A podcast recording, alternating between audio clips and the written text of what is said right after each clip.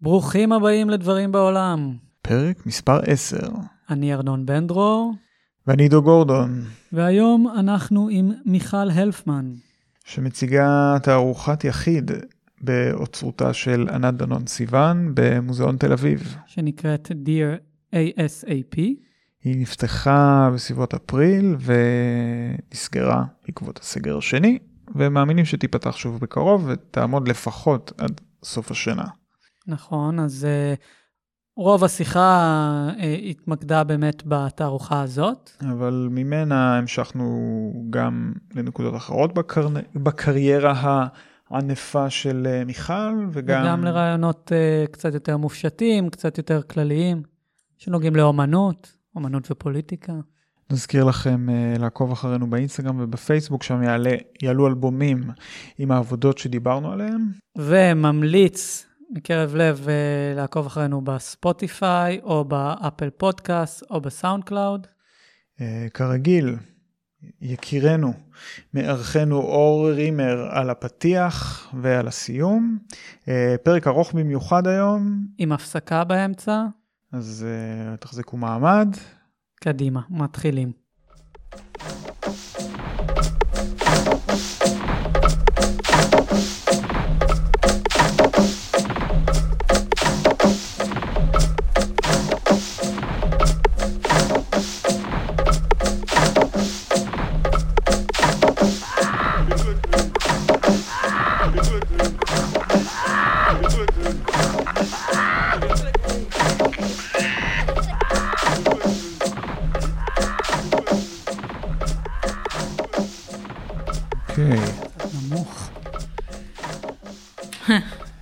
טוב.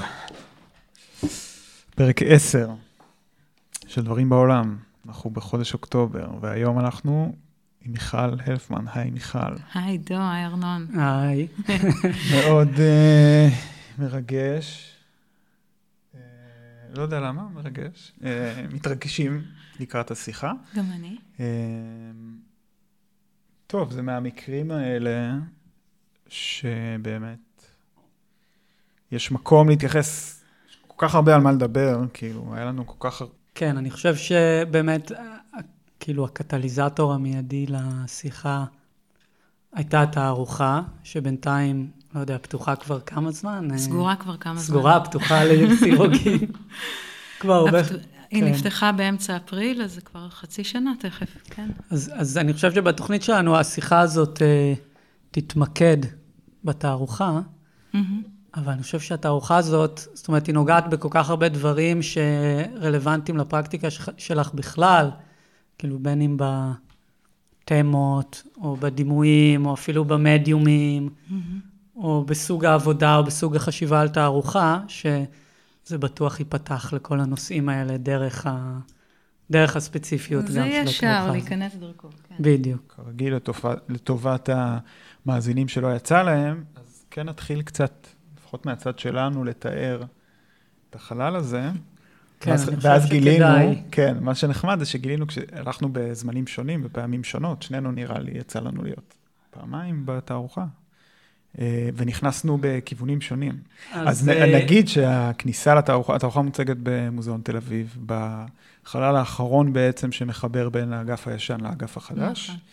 ובכניסה לתערוכה מוצבת אה, בחירה בפני המבקר. כן, יש שלט שאומר show time, והוא חצוי במרכז השלט, יש וילון שחור, שבעצם אה, דורש ממך להחליט אם אתה נכנס מהמם. לתערוכה מצד ימין, שהוא הצד של הטיים, או מצד שמאל, שהוא הצד של מהמם. השואו. שהדואליות הזאת של show time מרכזית לכל התערוכה, אני חושב, אבל לזה נגיע כבר בהמשך. אז, אה, אז אולי נתאר את זה, אני אגיד, את, אני, אני אתחיל מהמסלול שלי ואתה תמשיך מהצד שלך. סגור, תתחיל מהטיים. אז באמת, אה, לפני שנכנסים אפילו לשני הפרוזדורים האלה, מקבלי, יש מין אה, פוסטר כזה, אפשר לקרוא לו שאפשר לקחת, אה, שבו כתוב וילקומן, ביenvenu, וולקאם, שמי שמכיר זה אה, מילות פתיחה של המנחה בסרט קברט. נכון. אז זה כבר טוען את זה באיזשהו, באיזשהו רמז למה שנראה בפנים. וכמו שעידו תיאר, יש שואו וטיים, אני נכנסתי מהצד השמאלי שזה שואו, מהמם. אבל ברגע שאתה נכנס, אתה כן נחשף לאיזושהי, זאת אומרת, אתה מבין שזה בעצם, זה לא יישאר מסלול כל כך לינארי, אתה, מהמם. אתה נחשף לחלל כולו, פחות או יותר. אה, ובעצם במרכז החלל יש במה גדולה, כן. ריקה ברובה, שבעצם מתפקדת כמו, זה קצת כמו מערכת שמש כזאת, כאילו סביבה יש כל מיני, אה, יש כל מיני דברים אחרים שאפשר כאילו להקיף אותה ולראות אותה. מהצד שלי, בהתחלה יש מין פדסטל עם אה, כד שסובב על צירו, כן. חלק מהכד הוא שחור, מצויר צ- עליו. מצויר עליו מעין. צל. מעין צל. כן. אה, אחרי זה יש פדסטל, מין מעמד יותר מורכב וייחודי כזה, שעליו יש שני רישומים גדולים, הם מוסגרים. כן, אני אגיד שהמעמד הוא בעצם חלקים של אותה במה שהזכרת, אה, שמוטים בצורה, אוריזנט, אה, סליחה, ורטיקלית. זאת אומרת, הבמה האופקית אה, מוצבת בצורה אוריזנטלית, מחלקת, מפורקת לחלקיה, אה, והופכת לדיספליי להצגת אובייקטים. כן. אז שם יש שני רישומים גדולים, הם מוסגרים, של קדים, שבתוכם אנחנו רואים משהו שנדמה כמו באמת איזושהי, איזשהו מסע של פליטים, אה, משהו כזה, ש, שממלא את, את שני הקדים האלה, אם אני, אם אני זוכר נכון. אחרי זה אנחנו ממשיכים, יש עוד מין צלמית קטנה כזאת, כן. של נערה מחזיקה כד, עוד פעם. אה, צריך לציין גם שבין לבין יש המון גדרות, זאת אומרת שאנחנו רואים אותן, שמזכירות לנו באמת משהו כמו, לא יודע, מתקן כליאה או משהו, אה, משהו די אלים ב, ב, ב, בנראות שלו. אה, על הבמה יש משרד קטן, כאילו שולחן עבודה עם מין לוח השראה כזה בצד ימין, עם ספר של, שפתוח של הצייר פליקס נוסבאום. אה, אני חושב שכאילו בשלב הזה אפשר לה- להגיע ל- לצד שלך כבר שממשיך את זה. כן, אני הגעתי, לחלק שאתה תיארת הגעתי בסוף, אני נכנסתי מצד ימין, אה, ונעצרתי בווידאו, ורק אחרי זה השלמתי את הטיול. אה, מהר מאוד היא זורקת אותך למעין אה, תפאורה של, אה, של בקסטייג' של איזשהו מופע קברטי, אבל שעבר, עבר איזשהו, חלל שעבר איזושהי טראומה, איזשהו אסון אה, שקרה שם, הרבה מראות שבורות, הרבה, הרבה תאורה, נראה לי גם שבורה, והדבר שמיידית חותך את זה, עוד לפני שאתה נתקל בו בעיניים, אלא הסאונד, זה הסאונד של הקומפרסור, יש שם מעין איזשהו אפרטוס אה, מאוד אלים ביחס לתפאורה שם, כן. אה, של אה, קומפרסור שמחובר אליו איזשהו צינור, נכון? חובר עליו פיסטולט של צבע. כן, שבקצה שלו... וכל אה, הצינור כן, שביניהם. הצינור שביניהם, כן. ובסוף פיסטולט של צבע. וה- ומבעד לדבר הזה, הדבר המיידי ש- שאהב את התשומת לב שלי, זה אה, הריסוס השחור על ה- על הקיר, אה, מעין איזשהו מופשט אה, מאוד, אה, שנראה מתכוון, חצי מתכוון, חצי לא, מישהו שניסה לכתוב טקסט, או, או, או, ולא הצליח, או משהו כזה, איזשהו... זה שהזכיר לי מאוד את ה... אה, אי אפשר, כאילו, הוא זרק אותי לתערוכה בזומר שהייתה, שממש זכרתי אה, לטובה את הפעולה שעשית שם עם הצביעה של החלל, שבעצם כשנכנסו לתערוכה, הפנייה שמאלה הייתה בחסות איזושהי צביעת גרדיאנט כזה של רסיס, ריסוס שחור, ואז משם הגעתי ל, ל, לפוסטר, שארנון תיאר בכניסה, שמחלקים גם למי שמגיע לתערוכה, תלוי שם. אה, ב- מ- מבעד לרשת. כן. הוא לא תלוי, הוא מוחזק, מוחזק. על ידי אה, לחץ אוויר של מאוורר. הוא, הוא הזיף, ברח מהכניסה ונדבק. כן. ואז מהר מאוד הגעתי לוידאו ולטווס, ש... ולפ... וכשהתיישבתי בסטודיו, אז... בסטודיו, התיישבתי ב... מול הוידאו, אז uh, תוך כדי לאט לאט uh, שמתי לב לטווס שמפוסל משמיכת מילוט כן. uh, מוזהבת uh, כסופה כזאת, שיושב לידי. Uh, ואז, אחרי שסיימתי את הוידאו, אז, uh, אז uh, בעצם הדרכים שלנו הצטלבו. Uh, בזמנים אחרים, בימים בזמנים אחרים. אחרים ובימים אחרים. אה, והאלמנט השלישי, שהוא באמת אה, מאוד משמעותי בתערוכה הזאת, זה הווידאו. כן. אה, כן בנקודה הזאת, אולי כאילו תתארי קצת את, כי... כן, למעשה הווידאו הוא המהלך שהתחיל את כל הפרויקט הזה. וואו. אמ, הנקודה שבה הוא מסתיים, היא הנקודה שבה ה installation התחיל. אה, גם לוידאו יש כמה וכמה כניסות, אני אנסה לתמצת. אמ, בעצם הוא, הוא מכנס שני מהלכים אה, נפרדים שעסקתי בהם באותה תקופה, אבל יש להם איזשהו גרעין משותף. הוא מבוסס על מודלים שקיימים במציאות, שבהם באופנים שמזכירים לי מאוד את התנועה של, של אומנות בתוך המציאות. Uh, ארגונים, uh, ארגונים uh, מחתרתיים, מייצרים איזושהי תנועה בתוך המציאות. אז uh, הזכרת את התערוכה בזומר, שבה אני שיתפתי פעולה עם uh, גל לוסקי, מבריחה שעבדה בתוך סוריה שבע שנים. אה, ועכשיו בעצם... אה, running out of time, נכון? running out of history. of history, כן. כן, ועכשיו זה בעצם היה קשור לאיזשהו מחקר והקמה של קבוצה שנקראת Edition of X, אה, שהיא קבוצה של אומנים שמהווים ביחד מנגנון שמתווך בין אומנים ש... מסיבות טרום קורונאיות, לא יכול, מסיבות שונות לא יכולים, מסיבות פוליטיות לא יכולים בעצם לנוע בחופשיות ולבטא את עצמם בפועל באופן חופשי בעולם, אה, לבין מוסדות אומנות שמעוניינים אה, להציג אותם. ובעצם הגוף הזה נמצא בתווך, אה, בתוך איזושהי מערכת שרשור, שבה אותו אומן מוסר להם טקסט, הוראות בצורת טקסט, הם נותנים פרשנות אפשר להגיד פרפורמטיבית, אה, להוראות האלה, מציגים את אותה פרשנות בפני נציג של אה, מוסד אומנות, אשר בזמנו אה, עושה מכל זה תערוכה. ובאותו זמן שפיתחתי את המודל הזה, אפשר אחר כך בכלל לדבר למה.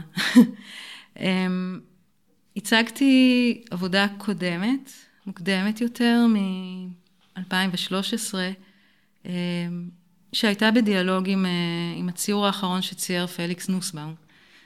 והעבודה הזאת איכשהו התגלגלה והתגלגלה והגיעה בסופו של דבר להיות מוצגת במוזיאון פליקס נוסבאום. קיים מוזיאון בעיר אוסנברוק שבו כן. הוא נולד, אה, שעשתה עבודה, הם עשו עבודה די מרשימה של אה, שחזור ואיסוף של כל גוף העבודות שלו, שהיה בעצמו מפוזר ומוחבא בכל מיני חורים.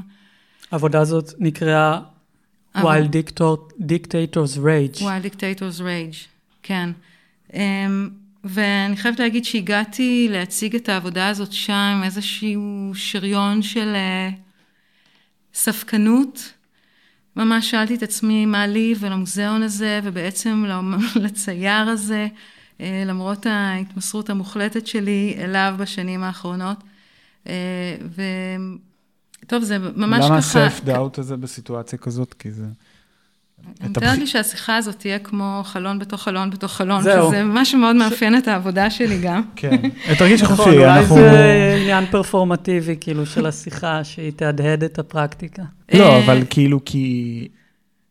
מעניין מאיפה מגיע הספק, כי כאילו הבחירה נעשתה כבר, כשאמרת, אוקיי, כן. אני לוקחת את העבודה שלו, ואני, ואני, ואני מתייחסת אליה בצורה של, בין הומאז' לקריאה של, קריאה נכון. עם כף, כאילו, של הדבר הזה. אז מה, איפה... הספק לא היה לגבי פליקס נוסבאום, הספק היה לגבי כל ההקשר שבו אה, העבודה שלו מוצגת, ובטח במוזיאון פליקס נוסבאום, ובאיזשהו חשד מובנה, אה, לאופן שבאופן כללי, אולי חשש, אה, מהשיוך שלו כאומן לסיפור של השואה. בזמן שאני uh, התעניינתי ברבדים אחרים, כמעט, כמעט שסותרים את הנרטיב הזה, זאת אומרת באיזה שהם אלמנטים מאוד פופיים בתוך העבודה שלו, ובאיזה סוג של הומור, והומור עצמי, והומור תרבותי, שהוא הצליח לשמר ממש עד הסוף, בתוך תנאים בלתי אפשריים uh, למראית עין.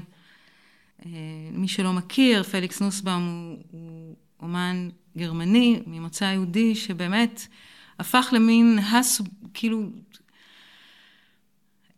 החיים שלו פתאום לבשו uh, את התפקיד, הוא כאילו עוצב היסטורית בתפקיד שהוא הפך להיות בו שחקן שמגלם את הסובייקט uh, היהודי מאלף ועד תף. Uh, הוא נמלט, הוא הפך לפליט, הוא הסתתר uh, שלוש שנים במסתור, במחבוא, בעליית גג, כמה רומנטי וקלאסי.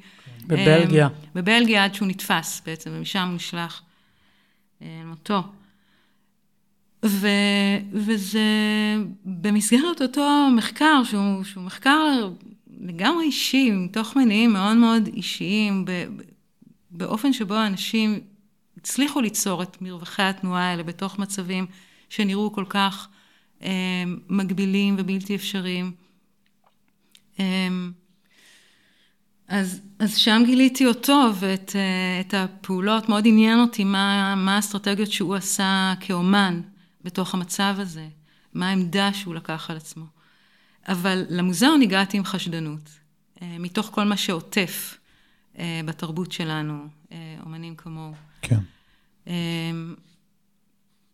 אבל שם הכרתי את, את האוצרת שמופקדת על גוף העבודות שלו, מומחית, נראה לי, המומחית לעבודה שלו, שעושה את זה בצורה מרגשת. אה, התחברנו, ובטיסה חזרה אה, לארץ הבנתי שהיא הולכת להיות הדמות שתוביל את, ה, את העבודה שלי, ושבעצם אותה קבוצה, אה, אותה קבוצה של אומנים שמתווכת בין אומן לבין institution, שנקראת Edition of X, הולכת לעבוד איתה. היא תהיה המוסד, היא תהיה האדם שאיתו הם יתקשרו. וככה נוצר הבסיס לעבודה. העבודה בעצם אה, מתעדת מפגש אמיתי שקרה לפני יותר משנה בחלל של התערוכה, אה, כשכל מה שהיה בו באותו רגע זו את אותה במה אה, שנמצאת ב installation עכשיו.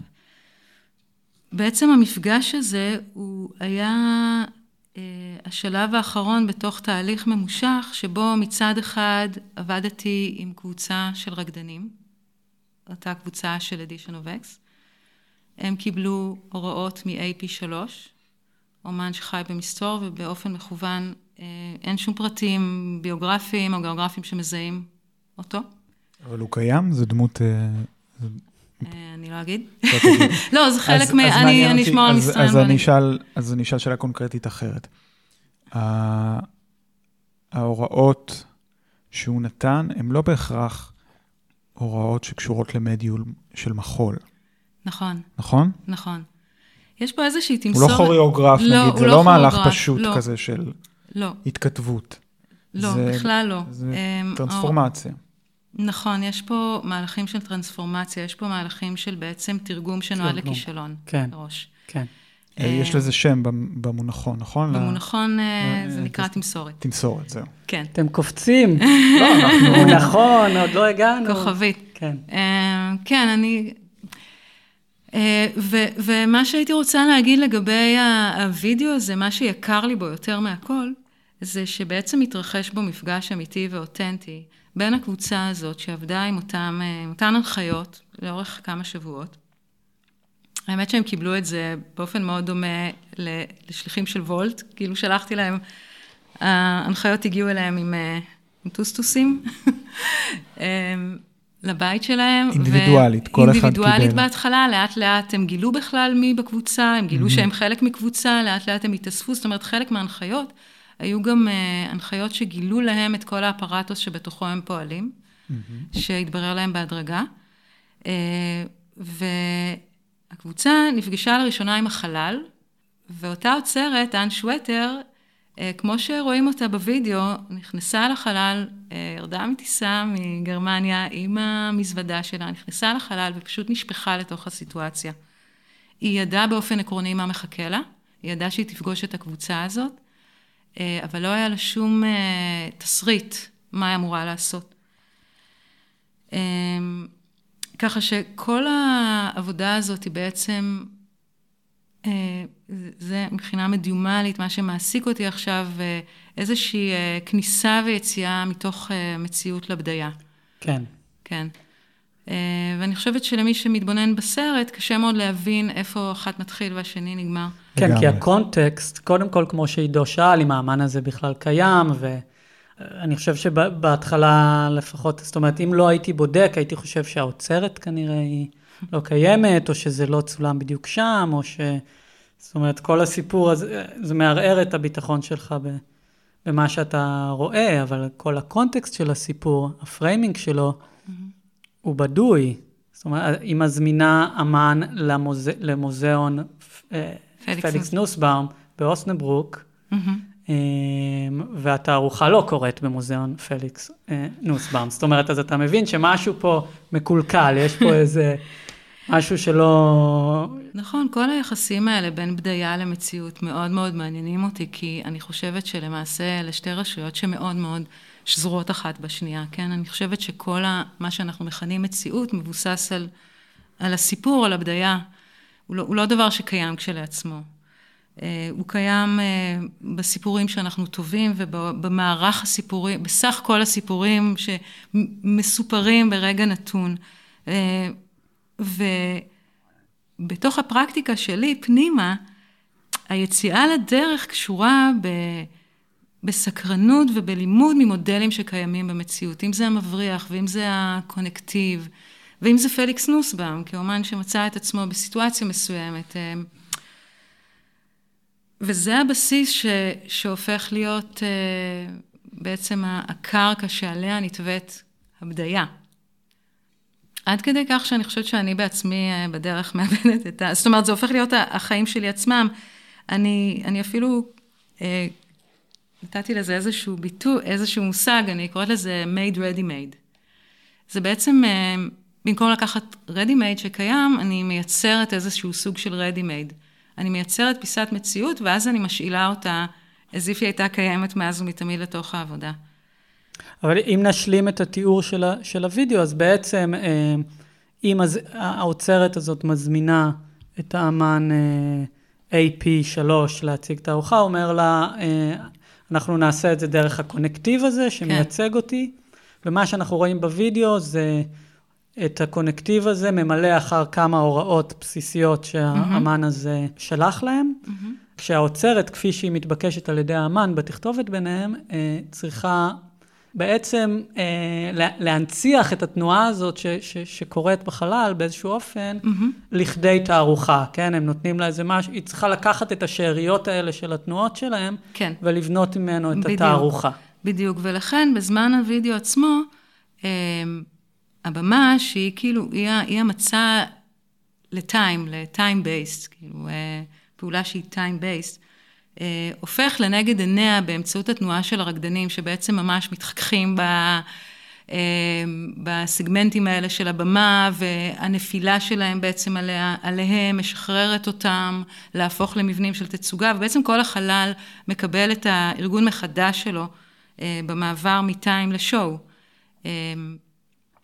כשהיא בעצם משלימה את המהלך הזה ומנסה שוב, באיזושהי אה, משימה שנידונה קצת לכישלון מראש. היא גם מבטאה את החשש הזה אה, ב-voice over של העבודה, היא אומרת, מה אם אני לא אצליח לתרגם את הפעולה הפרפורמטיבית וכולי, אז, אז כן. זה גם אנחנו קצת קופצים קדימה, אבל את מדברת, יצרת איזשהו חלל שקראת לו התא האפור. כן. שהוא, שהוא קשור לזה שהפרקטיקה שלך, האומנותית שלך, לפחות נגיד עשר שנים אחורה, אה, קשורה על אה, הפגשה של שני עולמות, שאחד זה ה-white cube, mm-hmm. הקובייה הלבנה, שזה האומנ... החלל של האומנות, אה, של הפיין ארט, של האומנות כן. הפלסטית. השואו לצורך העניין? זה הכל... אקסיבישן שואו, כן, כן, שואו ביז. כן. ומצד שני, הקופסה השחורה, שזה לקוח כן. מעולם של תיאטרון, מחול, שזה זהות אחרת שיש לך, mm-hmm. שתיהן זהו, זהויות uh, שמגובות ביוגרפית, בביוגרפיה האישית שלך, כאילו, כן. אם נגיע, אני גם נדבר על זה.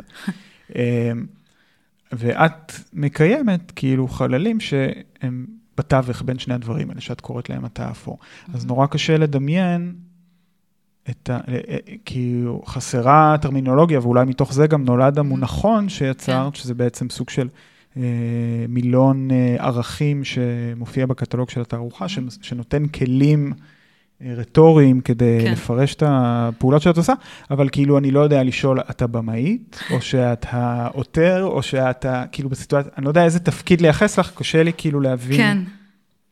וזה בצדק. מעניין אותי כאומן, כי מעניין אותי בסופו של דבר, כאילו מול המאווים המאוד אה, אה, אינסטינקטיביים של אומן, של כאילו לייצר משהו ולהיות אחראי לו, ו, mm-hmm. וזה, איפה, איך, איך זה קורה הלכה למעשה. כן. ברגעים, נגיד, רגעים של, של הצילום של הוידאו, של, כן. או בכלל, של הקמה של כן, תערוכה כן, בעצם. כן, יש פה שני מהלכים שהם לכאורה סותרים. אה, מהלך אחד הוא, כמו שאמרתם, בנייה של מנגנון שמריץ את עצמו, זה כמו איזשהו אלגוריתם, אה, שמריץ את עצמו ולומד בעצמו גם את התוכנה, אה, מעבר למה שיכולתי לחזות. ובו באמת משתתפים עוד אנשים. אה, ויש הרבה מרחב להם לשים את, ה, את התובנה שלהם, את הפרשנות שלהם, את הנוכחות שלהם, וגם את הידע המדיומלי שהם, שהם באים מתוכו, שאין לי אותו בהכרח ברמה שלהם יש. הרקדנים והאוצרת, זה, זה נקודות מבט שונות על אותו גרעין שאני שמה בעצם במרכז, ואני יכולה להבטיח לכם, בלי לעשות ספוילר או בלי ל, ל, כאילו, יש איזה מימד אניגמטי שאני רוצה לשמור. ברור. שאני בעצם, אה, הקונסטרוקציה שאני פור, פורסת מתחתם אה, היא מאוד מאוד אדוקה. זו בעצם רשת מאוד מאוד אדוקה. אני יכולה להגיד שאני בעצם אה, מדמיינת את כל העבודה עד סופה, ואז אני עושה לה מין reverse engineering כזה. זאת אומרת, אני מחזירה אחורה את התהליכים ועושה להם קפסולה כהוראות הפעלה. אה, שה, ש, שמה שמגניב אותי שם זה בעצם לדייק ברמה כזאת, שאני גם מופתע, אבל ההפתעה לא תהיה רחוקה מהאינטנשן שלי. אה, וגם האנש, וזה גם מאוד מאוד קשור בבחירה של האנשים, זה מאוד מאוד בעצם מצריך דיוק בבחירה שלהם, אבל גם לפעמים גם זה ברוורס, כי הרבה פעמים האנשים שאני מדמיינת את עצמי עובדת איתם, הם כבר סוג של השראה, וזה שוב פעם ה-in and out הזה של המציאות והדמיון, כי מה בורא את מה. אה, מתוך הידיעה וההיכרות עם אן, נברא לה תפקיד מסוים בתוך העבודה. Mm. אה, והיא גם נכנסה אליו כמו למלכודת, אבל היא גם שם... רואים את החשש בעיניים. כן, אבל היא גם, גם בעצם הפתיעה אותי ולכדה אותי בחזרה, ו, ואותי זה מאוד מרגש. אה, להיות בדיוק במשחק הזה, שיש פה הרבה מאוד תכנון של המשחק עצמו, והרבה מאוד הפתעה, וההפתעה הזאת היא בעצם מביאה אה, לזה ש, שבכל רגע נתון בתוך התהליך אני חייבת להיות בתנועה, אני חייבת כאילו לשמור אה, את כולם, את עצמי ואת כל ה... ו, וזה מה שקרה באמת על הסט. זה, זה היה יומיים של טריפ, כי כולם ידעו חתיכה בפאזל, וזה דרש מכולם להיות כל כך מרוכזים, אה, שעברנו יומיים שהרגישו כמו, באמת כמו איזושהי מדיטציה, לא יודעת, אה, הריכוז היה מאוד מאוד גבוה, הקשב אחד לשני, הצורך להסתנכרן, וגם ההפתעה שראינו את זה כולנו לראשונה לנגד עינינו. וזה בעצם הדרייב, כאילו זה, זה, בעצם אני יוצרת את כל זה בשביל לחוות את הרגעים האלה, גם בין השאר. אז, אז אנחנו באמת מגיעים, אמ, אז אנחנו רואים את הוידאו הזה, ונגיד אני, שראיתי אותו כדבר אחרון בתערוכה, אז אתה מבין את התערוכה, זאת אומרת, אתה חווה את התערוכה אחרת אחרי שאתה רואה את הוידאו, mm-hmm. שאתה מפענח אותה אחרת. ואני תוהה באמת אם בעינייך הוידאו הוא, הוא, הוא המפתח לתערוכה. הוא בהחלט מפתח אה, להבין layer נוסף אה, באופן שבו ה installation מתפקד, או אפילו את הסימבוליות שלו, למשל הכד. אה, הכד מופיע בשיחה בין אן ל-AP3, הוא מופיע בספר, הספר של פליקס נוסבאום פתוח על אותו ציור, שהיווה עבורי את השער לכל הפרויקט, גם כאילו לחזור ולעסוק בנוסבאום. בעצם זה, אני אספר שזה סיפור, זה ציור אה, לא מאוד מרשים במבט ראשון. הוא כל כך לא מרשים שהוא אפילו לא מוצג. אה, האמת שעכשיו הוא מוצג, בעקבות הסרט הוא מוצג, כי מה שקרה זה, זה ציור גואש קטן, שרואים בו איזשהו אה, טבע דומם, די טריוויאלי, של כד ובובת סמרטוטים ומחבט טניס. ואז מסתבר דווקא הציור הלכאורה חסר חשיבות הזה, הוא הציור שפליקס נוסבאום צייר ברגע הסופר דרמטי בחיים שלו, כשהוא נכנס למסתור. אמ, אבל אם ממשיכים להתבונן בו, העין זזה באי נחת, ואפשר פתאום להבחין שהוא עשה שם איזשהו טריק עם הצל. אה, זה הצל שמופיע על הכד, וזה הצל שמלווה את כל העבודה אחר כך בתור מוטיב. על הכד עצמו מופיע צל מאוד מאוד חריף, שלא קשור למשטר התאורה של הציור. וזה מאוד מאוד מאפיין את נוסבאום להשתיל איזשהו אה, מפתח כמעט סודי, כמעט בלתי נראה לעין, שפותח מחדש את כל הפרשנות לעבודה. הצל הזה מונח במק... ברגע מסוים, הוא לוכד דמות מסוימת שמצוירת על הכד, אה, בין שני צללים, ווואו, זה היה mind blowing. כאילו, זה היה רגע של ממש, כאילו, הוא היה mind blowing, זה מה שקרה לי. במקרה אה, הסתכלת על הציור הזה, או אה, כשאת קוראת... קראת ספר שלו. אחרי הפתיחה, אן לקחה אותנו, אותי ואת בן זוגי, גדי צחור, לראות את כל האוסף שנמצא במחסן, שזה עוד הרבה מאוד, הרבה יותר עבודות ממה שמוצג למעלה במוזיאון. כן. אני חושבת שזה באמת היה אחד מהרגעים הבלתי נשכחים מבחינתי, חוויה מול אומנות. מה היה שם בלתי נשכח כל כך? אה, אני חושבת אה, תחושה חודרת, פיזית ממש, של העוצמה שיש במעשה האומנות. אה, אי אפשר שלא לחשוב על הסיטואציה שבה גוף העבודות הזה צויר. על הכישרון המרהיב הזה, שהיה נעול בעליית גג, בלי קהל ובלי עתיד, ודבק והעמיק לתוך היצירה שלו עוד ועוד, במין פרספקטיבה כל כך מדויקת בין, בין הסינגולריות של הרגע והחוויה שלו לבין איזשהו היגד אוניברסלי. אמ, והדבר הזה ששכב במשך עשרות שנים מעופש בתוך כל מיני מחסנים שהוא בזמנו אחסן, זאת אומרת, הוא היה מצייר בעליית גג אה, ויוצא, וכמו שאומרים, מסכן את חייו, ומחביא אותם אצל שלושה אנשים שונים.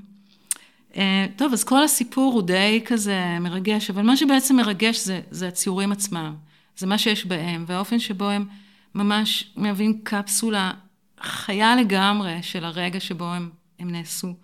והם עברו זמנים, והם עברו גיאוגרפיות, והם נשארו הם, רלוונטיים וחיים כמו, כמו בר... כאילו הם נשאו את כל התדרים ש, שהוכנסו לתוכם.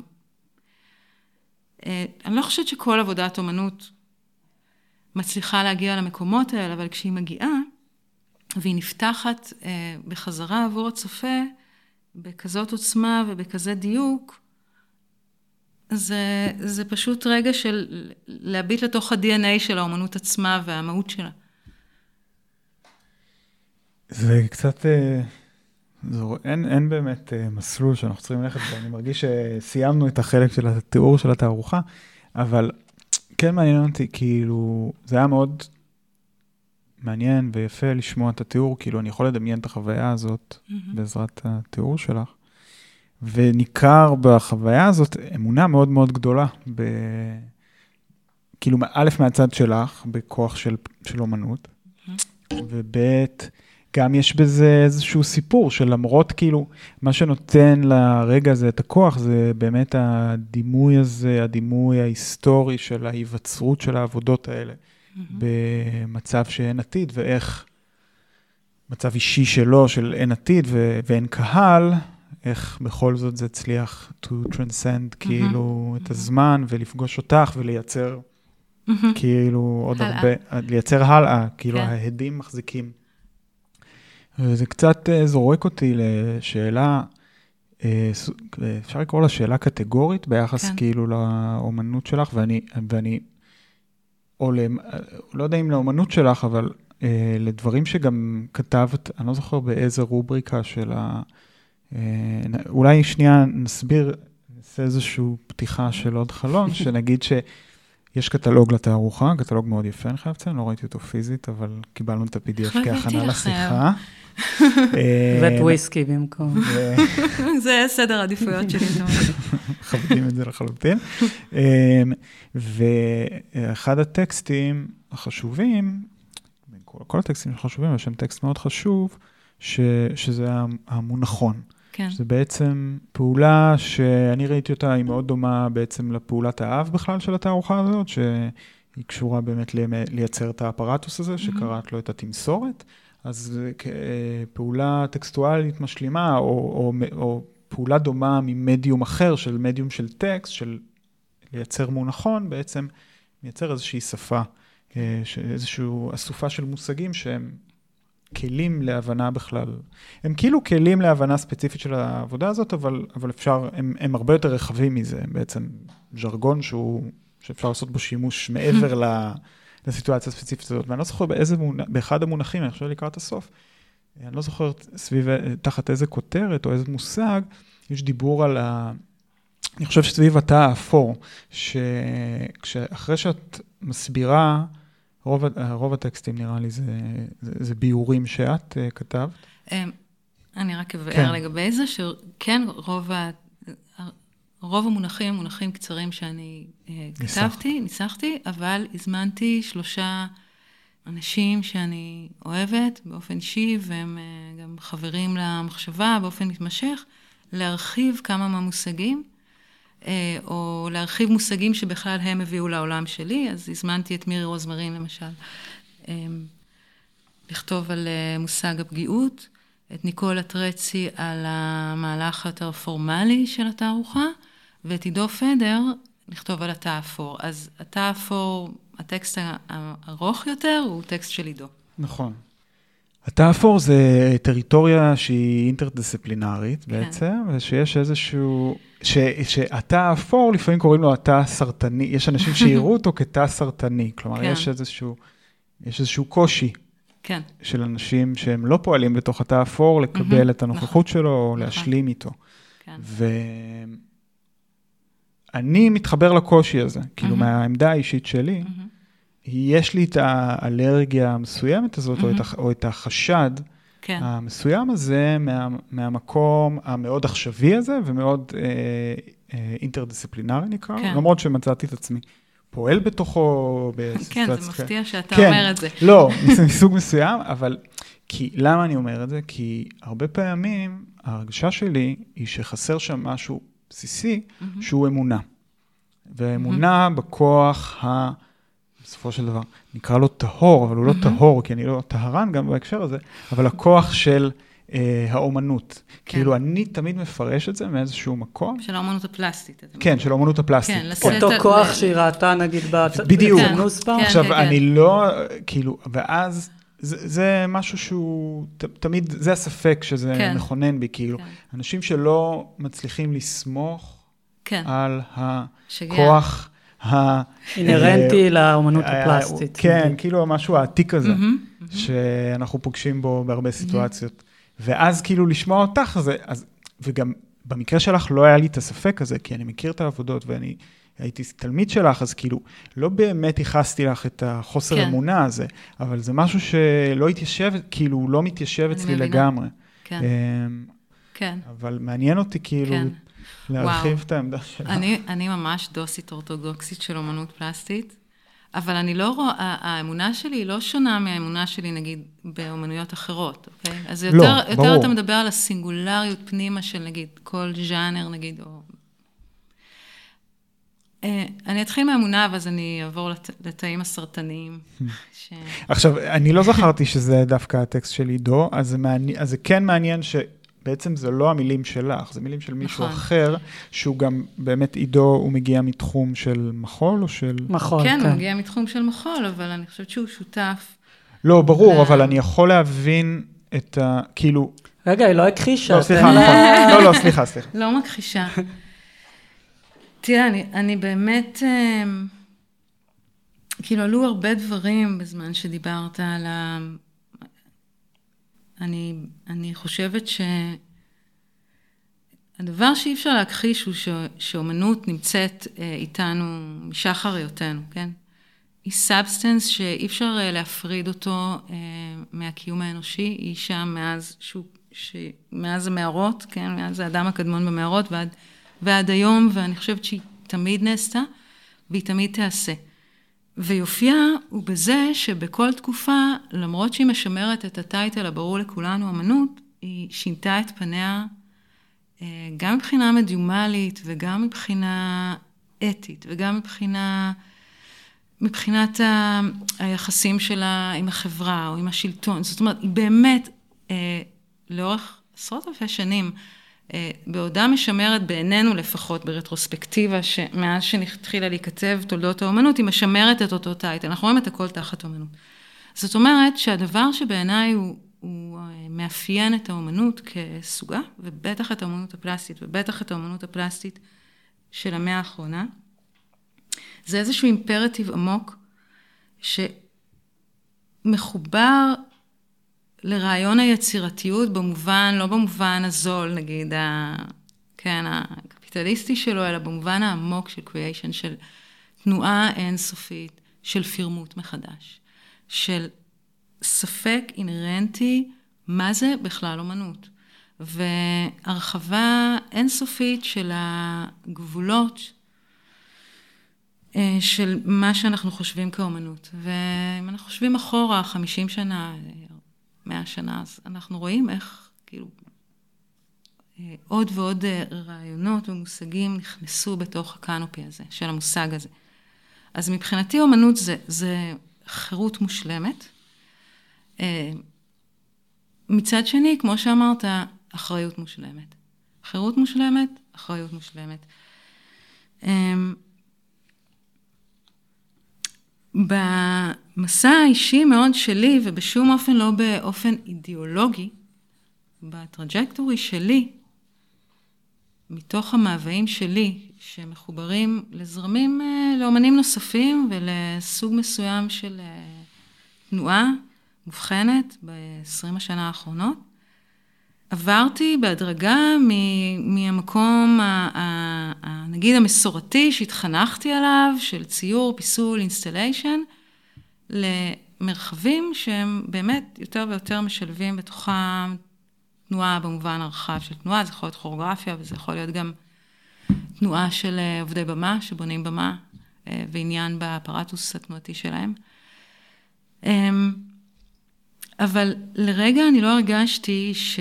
זאת אומרת, אני מרגישה דווקא אה, שכל מה שמעגן ובכלל מאפשר לי להעיז ולהתיימר, אה, לראות בשדות האלה, כל הזמן מושרש לתוך החניכה שלי באמנות פלסטית. זאת אומרת, משהו במחשבה, באופן שבו הדברים הם ברמה הקונספטואלית מושגים, זה בא מאמנות פלסטית. עכשיו, העניין של התא האפור, הוא לא אינטרדיסציפלינרי. אם אתה תקרא טוב את הטקסט, הטקסט אומר שזה דווקא לא רק הרעיון הפשוט של אינטר, אינטרדיסציפלינריות, אלא זה איזשהו רכיב מהותני, שאפשר למצוא אותו בתוך כל סוגה כשלעצמה. מה זה אומר? מה הכוונה? שלמעשה יש פה איזשהו מרחב שמזמין אה, שתי מסורות מאוד מאוד מובחנות, להיות מותחות אחת לתוך השנייה, אה, אבל לשמר בתוך, ה, נגיד, התוצאה, או בתוך האינטנשן של היוצר, אה, את, את הגרעין המסורתי ש, שהביא אליהם, שהביא לתוכן. זאת אומרת, זה לא לעבור או לשלב דיסציפלינות, אלא זה בעיקר יותר קשור, נגיד, לאופן שבו הקובייה הלבנה היא מקום שפוגש את הצופה בצורה, נגיד, דמוקרטית, כן? זה דווקא יותר קשור לאופן שבו הצופה פוגש את העבודה, מאשר האופן שבו האומן פועל מבחינה מדיומלית. כי המסורת של הקובייה הלבנה הביאה לראשונה חלל, לדעתי הוא יוצא דופן במובן הזה בכלל, כתופעה אה, תרבותית, אנושית, שבו הקולקטיב, אה, פונים אל הקולקטיב כאוסף של יחידים אינדיבידואליים, שיכולים להיכנס לחלל הזה ובעצם ליצור את הנתיב הסינגולרי שלהם בזמן ובמרחב. אתה שוהה מול עבודה כמה זמן שאתה רוצה, ממשיך לעבודה ההיא, אחר כך לשם, אחר כך לחלל ההוא, זאת אומרת, אתה סוג של עורך ועוצר את התערוכה מחדש. אמ, נכון, כי בעצם בשונה נגיד מהופעות נכון, או סרטים, המטרה היא לייצר חוויה שלך, אחידה, כן, כאילו. כן, נכון, זאת אומרת, זה, זה באמת מסורות עתיקות יותר, שבהן באמת החברה הייתה קולקטיבית יותר, ושם אתה יושב אתה גם כרופ בזמן וגם במרחב, יש לך את ה-one spot שממנו אתה מסתכל על הבמה בזמן מסוים, זהו. זאת אומרת, עכשיו, הדבר שקרה עם השנים, אני חושבת, זה שהחלל הליברלי והדמוקרטי של האומנות, ששם את הדבר הזה שכל כך מרגש אותי, ואני חושבת שהוא יציאה לא נורמלית, אמ, עם, ה, עם החגיגה האינסופית שלו, של האינדיבידואל, לטוב ולרע, גם איבד משהו מהערכים הפרפורמטיביים, הטקסיים, המשחיים, הקשורים יותר, נגיד, באופן שבו תיאטרון או מחול, בעיקר תיאטרון, לממדים הפוליטיים והחברתיים. והתא האפור זה הצעה לחשוב אם, האם ניתן לשלב את, שתי, את שני ה trajectories האלה. כאילו, האם, האם ניתן לשמור על המבנה האינדיבידואלי הזה, אה, אבל להחזיר לתוכו, ו, וזה לדעתי הולך מעבר למדיום, זה מעבר להאם הגוף הזה רוקד, או האם האובייקט הזה מונח על פדיסטל. זה, זה באיזה אופן הוא מתפקד בתוך מערכת שלמה אה, של הבניה, של צופה ושל יחסים בין עבודה לצופה. זה התא האפור. כאילו... אני, אני חושב ש... כן, תמשיך. לא, לא, ת... לך על זה. שבאמת יותר ויותר יוצרי מחול מוצאים את האפשרויות האלה שגלומות נגיד בווייט קיוב, mm-hmm. ובאמת הייתה תנודה של עולם המחול לתוך מוזיאונים mm-hmm. בשנים האחרונות. גם בתיאוריה, המון נכתב כן, על זה, אנדרי כן, לפקי כן. וכל נכון. החבר'ה. נכון. אה, אבל זה לא מאפיין רק את עולם המחול, זאת אומרת, מה שאת רואה ב white cube, אה, בפתיחות הזאת... הוא קורץ למלא... נכון. כמעט כל צורה אמנותית, כאילו, זאת אומרת, היה את זה ב nineties עם הקולנוע, יש את זה יותר ויותר עם מוזיקה, עכשיו, שמוצאת... זוכה פרס טרנר, מה שמם, נו, איך קוראים לו? ארכיטקטים? פורנזיק ארכיטקצ'ר. פורנזיק ארכיטקצ'ר. אייל ויצמן. אה, כן, יש לי... כן, זאת אומרת, האומנות, כאילו, הדבר הזה שדיברת עליו... נשמע מאוד רכושני לא, אני מאוד מאוד מבדילה, אני מאוד מאוד מבדלת את התא האפור, כן, לא כן. שאכפת לי, כן? לא, אבל מפעולה כמו של אייל ויצמן, שזה נגיד פעולה באמת... זה, זה, זה אה, עולם האומנות מאוד אוהב לארח בתוכו אה, דיסציפלינות אחרות.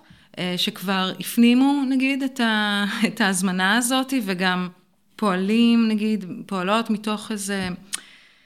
אמ, כבר התכתבות, נגיד, עם החללים האלה, אבל, אבל דווקא אם דיברת על אמונה, ודווקא מתוך האמונה אה, שלי, אני, אני, אני כן חושבת שיש הבדל בין, אה, נגיד, לארח כל דבר, כמו מדע וארכיטקטורה ו... פוליטיקה, לא יודעת, כאילו, לארח כל רובריקה לבין המחשבה הזאת על שני, שתי מסורות שהן בסופו של דבר בתוך התרבות. אני חושב שזה יותר אולי צורת החשיבה מאשר אה, כאילו עולם התוכן נגיד, או, או, או עולם החווייתי שאתה מארח, כי כן. הביקורת שלי לא מופנית לאייל ויצמן, זאת אומרת, הוא עושה את הפעולות שלו והוא מחפש מקום שיראו אותם, וזה המקום שנותן לו, כן. שנותן לו במה, אז הוא ייקח את הבמה הזאת, אבל כמו שאת אומרת, הוא לא עובד מתוך uh, מסורת שקשורה, uh, בואי נגיד, בפעם, פעמיים שראיתי תערוכות של פורנזיק ארכיטקצ'ר, כן. זה לא הייתה תערוכה. לגמרי. תראה, אני, אני... אני, אני מאוד שמחה שאני לא... אני אף פעם לא אשים את עצמי בתור שומר סף. אני לא הייתי רוצה להיות אף פעם בתפקיד הזה. אמ, אז אני אומרת, יאללה, בסדר, זאת אומרת, גם זה קורה. אה, ובואו נראה, אתה יודע, תמיד צריך פרספקטיבה בשביל להבין באמת את התופעות האלה, את המשקל האמיתי שלהם. אה, אבל אני חושבת שאם אני הזכרתי ממש בתחילת השיחה את היחסים בין מציאות אה, לבין דמיון, או... בדיה. בדיה סלש דמיון. אז זה בדיוק הקומפוננט שחסר לי בפרויקטים כאלה. זאת אומרת, סליחה, אבל איפה, איפה הדמיון? כן.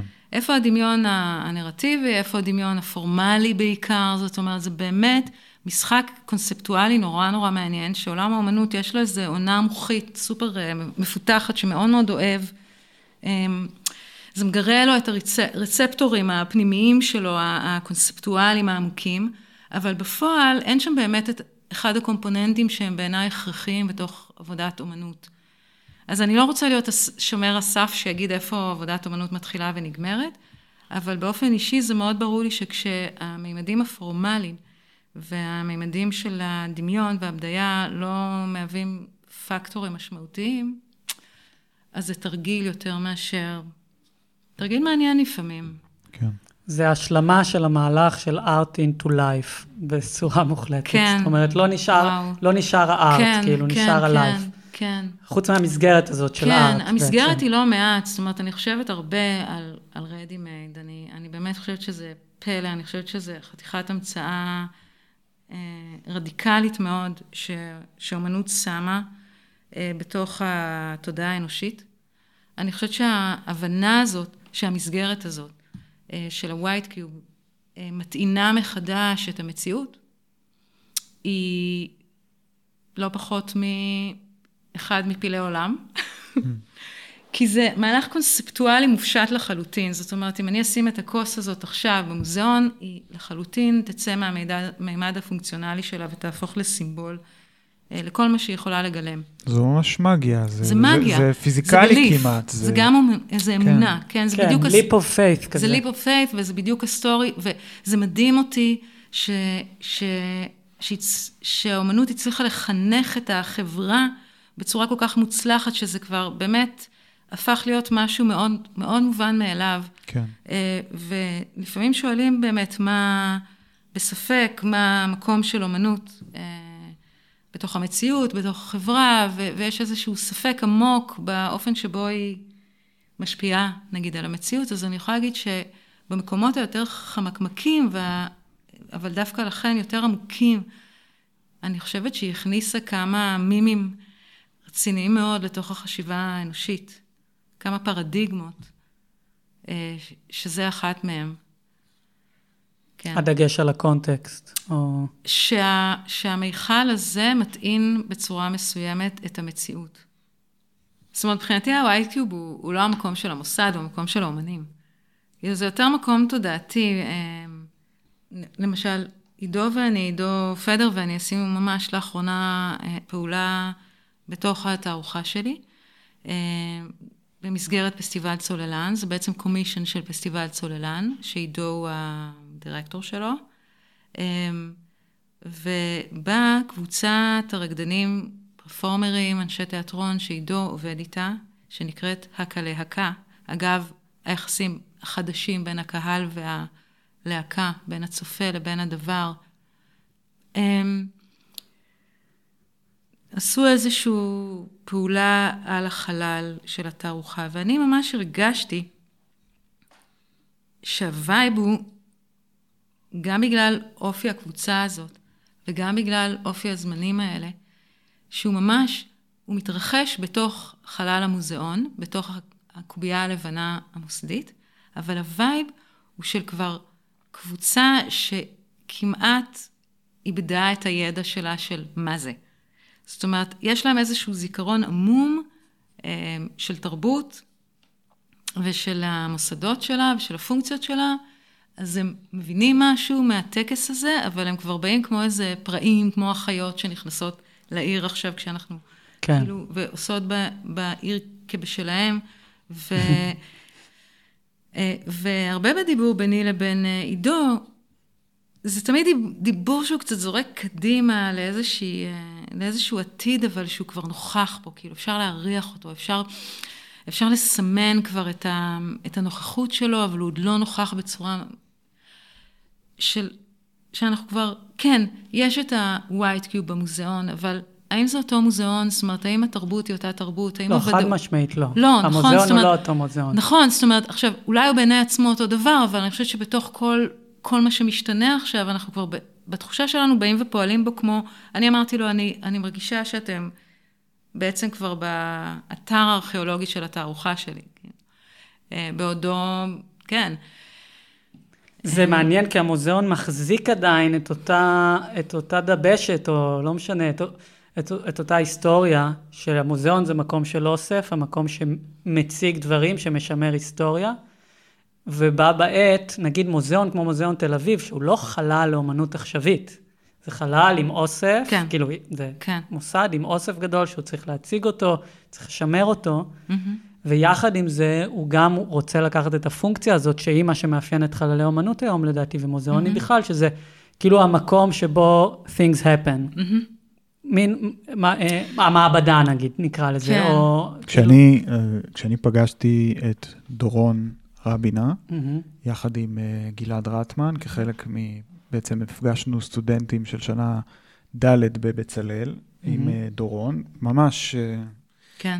אחרי המינוי שלו, הוא באמת דיבר על זה. במושג של אה, כיכר העיר, כאילו זה כן. החזון שהוא ייחס לזה. כן. אני זוכר שאחרי השיחה תפסתי אותו ושאלתי אותו כאילו, אה, אם זה, מה עם, ה... מה עם האופציה, שכמובן הוא, הוא, הוא הזדהה וחשב, אבל מה עם האופציה שאין, כאילו אין מקום ל... לא רק שהמוזיאון לא צריך לאייש את התפקיד הזה, שהתפקיד הזה כבר לא כל כך... כי הוא, הוא לא קיים, הוא בטח לא קיים אצל מישהו אחד, כלומר, כן. זה הרבה יותר מבוזר מזה. כן. המוזיאון כבר לא יכול למלא את הפונקציה הזאת. זה שוב, המילה מוזיאון היא בעיניי כמו, זה, זה גם היה חלק מהשיחה שלי עם, אה, עם עידו, ש, שהמוזיאון, כמו המילה אומנות, כן. כן, זאת אומרת, זה, זה, זה מושג שהוא בעיניי מושג פתוח. ככה אני רוצה לפחות לראות אותו. זאת אומרת, זה, זה מבחינת האפשרויות. רוב, כן, זו רובריקה שהיא, שהיא, שכל הזמן צריך לעדכן אותה, שהיא היא בעצם, אה, עד, עד שהיא תגיע בעצם לפול סטרץ' שלה. זאת אומרת, י- יגיע רגע אולי שהיא, יש הטוענים שהרגע כבר הגיע, למשל דורותיה וון אנטלמן, כן. אתם מכירים אותה, כן, יש לה תיאוריה סופר מעניינת על זה, שבעצם, זו גם תיאוריה שהיא, ש... כתבה את How to do things with art. כן. אה, אה, הפרפרזה על הספר של אוסטין, How to do things with words, שמדבר על ה... נכון, לשון ו- פרפורמטיבי. ו- ו- ויש לה שם טענה מאוד מעניינת, אפרופו התאים האפורים, על, על זה שהיא בעצם מראה איך בחמש מאות שנה האחרונות המוזיאון לקח חלק פעיל, לא רק בייצוג המציאות, אה, באופן רפלקטיבי, אלא בכינון המציאות.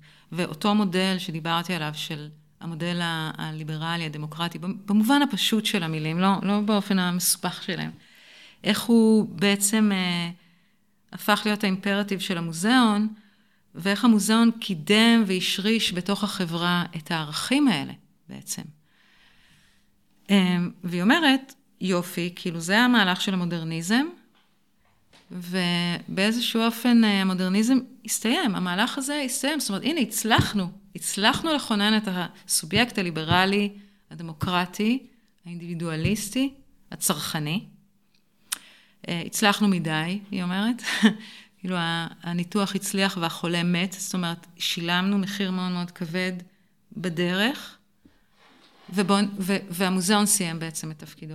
כי הוא, כי, הוא, כי הוא הרובריקה הזאת של לאורך 500 שנים הצליחה בתוך הרובריקה הזאת להתכו...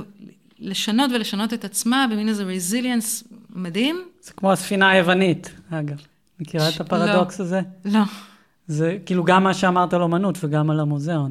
הספינה הזאת שהיא עוברת כל כך הרבה מסעות, שכל פעם מחליפים לה את הסיפון, מחליפים לה את התורן, מחליפים לה את הזה, ואחרי איזה 500 שנה, היא עדיין נקראת, אה, אני לא זוכר את השם שלה, כן. כן, אבל היא עדיין נקראת ככה, האם זו אותה ספינה? אהה.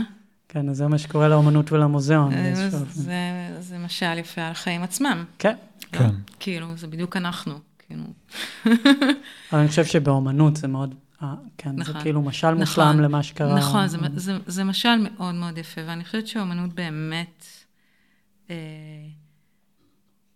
אה, באמת ה-DNA של הגרעין המולקולרי, אפילו פנימה יותר, הוא, הוא כל כך אה, חופשי להגדרה, וזה משמר אותה אה, כמין אה, רובריקה פתוחה, את הגדרת את זה כחירות רדיקלית בעצם. חירות את ה- רדיקלית, כן, את הגרעין הזה, נגיד. נכון. אז אני רוצה לשאול באמת, כאילו דיברת על החמקמקות הזאת, שהיא, נגיד שהיא קיימת ב... באמנות בכלל, אבל גם בתא האפור לצורך העניין, הטשטוש בין בדיה או בין דמיון לבין מציאות, להשאיר את הדברים האלה פתוחים, לא ברורים. משהו ש- שמצטייר כמהותי לגמרי ל- לטבעה של האומנות, שהיא, שהיא, שהיא נשארת חמקמקה באיזשהו אופן, ואני תוהה, לגבי התערוכה הזאת, באמת, למה החלטת כן לתת לנו את המונח hone הזה? ואת יודעת מה, אני אשאל יותר, אה, זאת אומרת, יש את האינסטליישן, שאתה חווה אותו בצורה מסוימת, ואני באמת הגעתי לוידאו בסוף, והמון דברים עלו לי ב installation. אוקיי, ואז הגעתי לוידאו, וזה עשה מין reset כזה, וראיתי את האינסטליישן מחדש. ואז הגעתי הביתה, אה, או כמה זמן אחרי, ושלחתי את המונחון, וזה יצר איזושהי עוד חוויה, שאני לא בטוח שהיא פתחה, אה, אולי דווקא היה כן. בה משהו ש, שסגר, או כן. כאילו נתן לי את הפתרון לחידה לצורך כן, העניין. כן. אז מעניינת אותי הבחירה הזאת. וואו, אולי זאת לא בחירה טובה. אמ, זאת אומרת, אמ, אני שואלת את עצמי, כי, כי באמת, אולי מהפרויקט הקודם שעשיתי, מהעבודה הקודמת עם, אה, עם גל לוסקי, הרגשתי שמשהו בזמנים האלה, אה, לא בטבע של אומנות, אלא בטבע של הזמן וסוג הקקופוניה המוחלטת של קשב ושל אה, עמדות, מקושקשות מכל הכיוונים. אמ, אני, אני זקוקה ל... שוב, אני אומרת את זה, ו, ו, וכל הזמן מלווה אותי הספק הזה, כי אני לא בטוחה בזה, אבל אני תמיד, אני, בשביל- בשבילי, עבודה, עבודה זה, זה פשוט מגרש של התנסות. זאת אומרת, אם יש לי איזה ספק, אז אמרתי, יאללה, בוא, בוא נראה, כאילו, בוא, בוא ננסה את זה. אז, אז התחושה שלי היא שמשהו בתיווך, משהו בתיווך שהוא מחוץ לעבודה, הוא לא חלק מהעבודה, אבל הוא גם כבר נכנס לעבודה, כי בעבודה יש הרבה מלל, והדברים קצת לפעמים מסבירים את עצמם.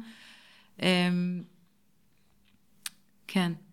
כי יש פשוט כל כך הרבה שיט מסביב, אז אולי זה מפגר אה, לתת את הדעת הזה ולתת לזה להשפיע על הדבר היקר הזה שלך, העבודה שלך, אבל אני לא יכולה שלא, זה כנראה משהו בטבע שלי, ש, שרוצה להתכתב עם זה, שרוצה להגיב על זה, שרוצה, ו, והאהבה הזאת להמשיג כן. ולכתוב, זה, נכון, כתבתי אותו עבור עצמי במהלך העבודה, ו... וזה פתאום נראה לי נחמד לשים אותו, זאת אומרת, הוא לא, הוא לא, אני מקווה שהוא לא מדי יושב אחד לאחד עליה, כי הוא לא מסביר את העבודה, הוא מסביר, הוא מסביר אה, מונחים. הוא לא מפרש. כן. ככה אני מקווה. ומי הוא הצופה, הצופה האידיאלי מבחינתך? זה, זה אותו אחד ש, שמבין את כל, את, את כל אה, רשת האסוציאציות המאוד מורכבת הזאת שתביא שם? אני לא, אני לא מצפה ש... העבודה, אני חושבת, היא מתפקדת בכמה מישורים, ו, ויש לה פשט, ויש לה דרש, ויש לה סוד. והיא... אה, ואיפה שהיא פוגשת את האנשים, היא פוגשת, והאחריות שלי היא שבכל רמה היא... לפחות אני מנסה שבכל רמה של זה היא, היא תחזיק את עצמה, היא, היא תהיה כאילו אינטגרייטד לעצמה. אה, נצא להפסקה? יאללה. קדימה.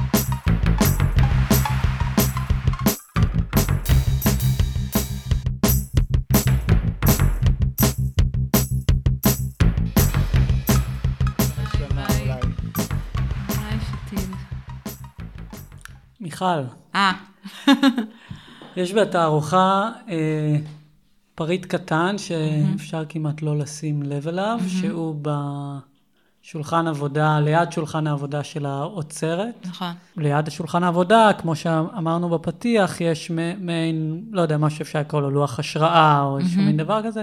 אחד הפריטים שם זה איזושהי רשימה שפרנסיס אליס כתב, האמן הבלגי, שאני חושב שיש לה משמעות. אה, כן. אז זה בעצם עבודה שלו, הרשימה הזאת זאת עבודה, שנקראת 1943, וזה בעצם רשימה כזאת שחוזרת על עצמה כמו איזה מנטרה, אה, שבה כל משפט מתחיל ב- I think of, שם של אומן, עושה ככה וככה. בעצם רשימה של אומנים מאוד מאוד מרכזיים אה, בחצי המאה הקודמת בתולדות האומנות. אה, והוא בעצם בצורה כמעט לקונית פורס איזושהי מניפה מאוד מאוד רחבה של אה, אופני היות של אומנים בלב ליבה של דרמה היסטורית. זאת אומרת, 1943 זה באמת איזה רגע, זו שנה מאוד מאוד מכריעה בהתפתחות של מלחמת העולם השנייה. ואז הוא נגיד אומר, I think of Duchamp playing chess on his uh, New York uh, uh, rooftop, uh, אני חושב על uh, מורנדי מצייר קדים, כן. מוקף בפשיזם, בין השאר הוא מזכיר גם את פליקס נוסבאום, ומה שיפה ברשימה הזאת זה שאפשר לראות שאומנים שללא ספק בראייה רטרוספקטיבית אה, השאירו אה, גוף עבודות מאוד מאוד משפיע, עשו כל מיני דברים ברגע הדרמטי הזה. זאת אומרת, חלק היו אה, בלב ליבה של הסערה, חלק הפנו אליה את הגב בצורה מאוד אלגנטית והצהרתית, וכן, וכל, וכל הסקאלה שבין זה לבין זה, בין, ה, בין המחאה האלגנטית של מורנדי לבין פליקס נוסבום, נגיד, שבורח באמת מהשכנים שלו. לבין ו... קוקושקה שאומר, רק אל תפגעו ב... בטעות במוזיאון עם כן. הפצצות שלכם. נכון, אבל זה לא ברשימה של אליס. עכשיו, מה שבעיניי כל כך מעניין ברשימה הזאת, זה, היא עבורי מהווה מפתח ל... אולי איזושהי תשובה של פרנסיס אליס ל... ל... לאחת הסוגיות הכי בעצם ש... ש... קשות ליישוב, שזה היחסים בין אומנות לבין המציאות, או בין אומנות למציאות פוליטית. והמבט הזה אחורה מאפשר לראות שהאופן שבו אמנות זזה בתוך המרקם של המציאות ומניחה בתוכו דברים משמעותיים, הוא לא בקורלציה ישירה להתכתבות עם המציאות. זאת אומרת, זה יכול לבוא משם, זה יכול לבוא מהפניית עורף מודעת לזה, וזה יכול לבוא גם מאדישות מוחלטת לשאלה הזאת. אה, ושבעצם האופק הפוליטי העמוק של אומנות נעוץ בהצעה האומנותית כשלעצמה. אה, או אם אני חוזרת למה שדיברנו קודם, אה, לטבע החופשי הרדיקלי של האומנות כפוינטר שאפשר לראות ממנו נגזרת פוליטית. זאת אומרת ש, ש, שכל אדם הוא סוג של הוויה סינגולרית. אה, ושההוויה הזאת צריכה לבוא לידי ביטוי אה, באומנות בצורה מזוקקת ופורמלית, אה, על, על ידי בעצם הצעה מסוימת לסדר היום הפורמלי, בראש ובראשונה. אם חושבים רגע על, על המושג הזה של להשפיע פוליטית, אז יש באמת את, ה, את הפעולה הישירה, אבל, אבל בעצם אם חושבים על זה, כדי שבאמת משהו ישתנה ב... נגיד במערך הפוליטי הישיר של הפוליטיקה, לא נגיד של הפוליטי, של הפוליטיקה, mm-hmm. אז, אז משהו צריך לזוז בתודעה. ואת התזוזה בתודעה, אה, יש כל מיני דרכים בעצם להזיז אותה. אה, ולפעמים האופנים שנגיד, לפעמים ההצעה של, אה, נגיד של מורנדי, המוקף בפשיזם, לצ... להפנות גב ולא לייצג את התקופה, לא לתת לה ייצוג, כמו נגיד שעשו באופן כללי אה, האומנים ההולנדים בתקופת מלחמת, אה, המלחמות באירופה. כן. כן? אמ, יש בה לא פחות, אמ, נגיד, shift תודעתי, או אה, הצעה, מאשר מי שהיה עסוק בייצוג של, ה... של הזוועה או בביקורת עליה. אז השאלה שמעניינת אותי, באיזה אופן בכל זאת אפשר לנוע כשהמציאות היא לא מעודדת את התנועה הזאת, היא לא welcoming, היא לא, היא לא מעוניינת אפילו בסוג ההצעה שיש לך לשים, ואולי גם מגבילה אותו בצורה נוראית. ואז מה המרחב שעדיין נשאר? כאילו, האם זה... האם נשאר עוד מרחב שניתן להפעיל? האם uh, המרחב בעצם שאנחנו יוצאים ממנו לפעולה של אומנות קשור בעידוד שלה החוצה, במקום הכי גרעיני שלה? Um, האם עידו, אתה יודע, עם, אני לא יודעת, כן, בתסריטי אימה, תפסיק להיות אומן במהות שלך, או אני רואה אותך פה יושב, אה, משרבט, זאת אומרת, תפסיק לשרבט, תפסיק אה, ליצור דימויים, תפסיק לחשוב באמצעות אותם כלים שאתה כאומן מפעיל את היצירה שלך. אני חושבת שלא. עד כמה נגיד ההצעה שלך בתערוכה הזאת היא מהלך קונספטואלי, ועד כמה הוא באמת אה, אפרטוס כן. שיכול להמשיך לעבוד, כאילו? הוא, הוא, הוא לחלוטין גם הדבר האופרטיבי והוא גם הדבר המטאפורי. אמ, כי זה, ב, זה פעולה סופר, בהקשר הזה, זו פעולה סופר פוליטית, היא פעולה שאומרת נכון. כאילו, אוקיי, יש לי, כאילו, זה התנאים, אנחנו נמצאים באיזשהו רגע שאפשר לדמיין את התרחיש הקיצוני. הוא קיים, התרחיש הקיצוני הזה קיים במקומות שהם לא mm-hmm. ישראל, אין לי ספק, אבל גם פה אנחנו כאילו בהרגשה מתקרבים לתרחישים קיצוניים כאלה של צנזור חמור mm-hmm. ושל זה. אז בוא נחשוב, אה, בוא, בוא כן, נייצר איזשהו... כן, כן, זה, זה לחלוטין להקים איזשהו אה, מערך תנועה אלטרנטיבי, אבל אני חייבת להגיד לך שהוא נוצר לא ביחס לתרחישים מאוד מאוד קיצוניים. אני, אני, אני מרגישה שכבר, בואו נלך רגע לפני הקורונה, אה, לעולם אומנות שחוגג איזה סוג של היפר פונקציונליות. אה, אני בתור אומנית בתוך המערך הזה, הרגשתי שיש פה פסאדה מאוד מאוד מזויפת. מה זה היפר-פונקציונליות? זאת אומרת שיש הרבה מאוד מוזיאונים וחללים וכסף שעובר שם, ונראות ואפיל. לא כל כך בארץ אולי, כן? לא בארץ, זה מקרה מאוד מאוד uh, מעניין וייחודי, אבל מה, לא האומנות, אלא הסצנה של האומנות נמצאת באיזשהו רגע שיא של עצמה, היסטורית. לא האומנות, הסצנה של כן. מבחינת... אוקיי? Okay? Uh, אני מפרידה בין שני הדברים הכסף, האלה. הכסף, כמויות המבקרים כן, ראיתי איזה, כן.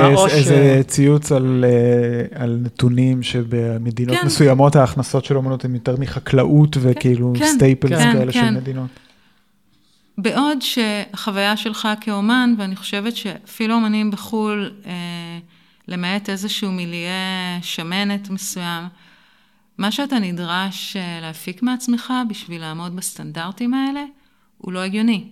זאת אומרת, יש פה איזושהי אשליה, יש פה איזה שקר, יש פה פסאדה, שמי שבעצם בניסיון שלי מחזיק אותה, זה האומנים. כי הם היחידים שהם באמת ממשיכים לייצר, אה, ממש מתוך הכלכלה המאוד מאוד אישית של עצמם. ו... הסטנדרט עולה ועולה ועולה, ו... הסטנדרט מאיזה בחינה? סטנדרט של... אה, אה, של מה יכולה להיות תערוכה היום. וזה לגמרי לא בקורלציה עם החיים עצמם של, אה, של אומנים ושל... בעצם אתה מוצא את עצמך, מותח את עצמך מעל ומעבר בשביל לתחזק קודם כל את הפנטזיה של עצמך. עכשיו, נכון, אפשר לסובב לזה את הגב, אפשר לבחור בדרכים אחרות, כמובן. ברמה ההפק, ההפקתית ממש גם את מתכוונת, זאת אומרת, מה מצפים כן, מתערוכה במוזיאון. אבל, אבל גם מה שאתה פוגש בסופו של דבר במוסדות עצמם, כן. כשאתה עובד איתם. וזה לא רק בארץ, אני, אני עבדתי, בסדר, לא...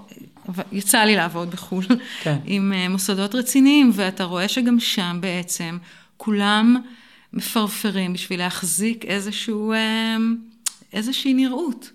עכשיו, והתחושה הזאת שלי ש, של מיאוס, אה, היא זאת שהביאה אותי לייצר את המנגנון הזה שאומר, אוקיי, אתה עוצר, אם אתה רוצה לראות את העבודה, אז אתה, אתה תצא מהמשרד שלך ואתה תלך לפגוש ואתה תעמוד על התהום, על סף תהום, ותצטרך לעשות איזושהי עבודה של פרשנות בלתי, בלתי אפשרית כמעט, כאילו, זה היה רצון להחזיר בעצם את ה... נכון, יש פה סיפור של אומן שלא יכול לפעול, אז זה נראה כאילו זה מתיישב לתוך איזו מציאות פוליטית מאוד הרש, וזה זה, זה רק to make... אז כאילו, זה הגיע ממקום הרבה יותר... זה רק בשביל לעשות את זה יותר אה, גרפי, אבל למעשה, כן. אה, כן. מקום באמת כמו ש... זאת אומרת, מקום הרבה יותר אה, פלוקסוסי, או משהו שמבקר את ה... כן, פלוקסוס של 2020. כן, כאילו, משהו שמדבר על המנגנונים של, ה... של, כן, של האומנות כן. עצמה. כן, כי הרי מה האבסורד? הרי...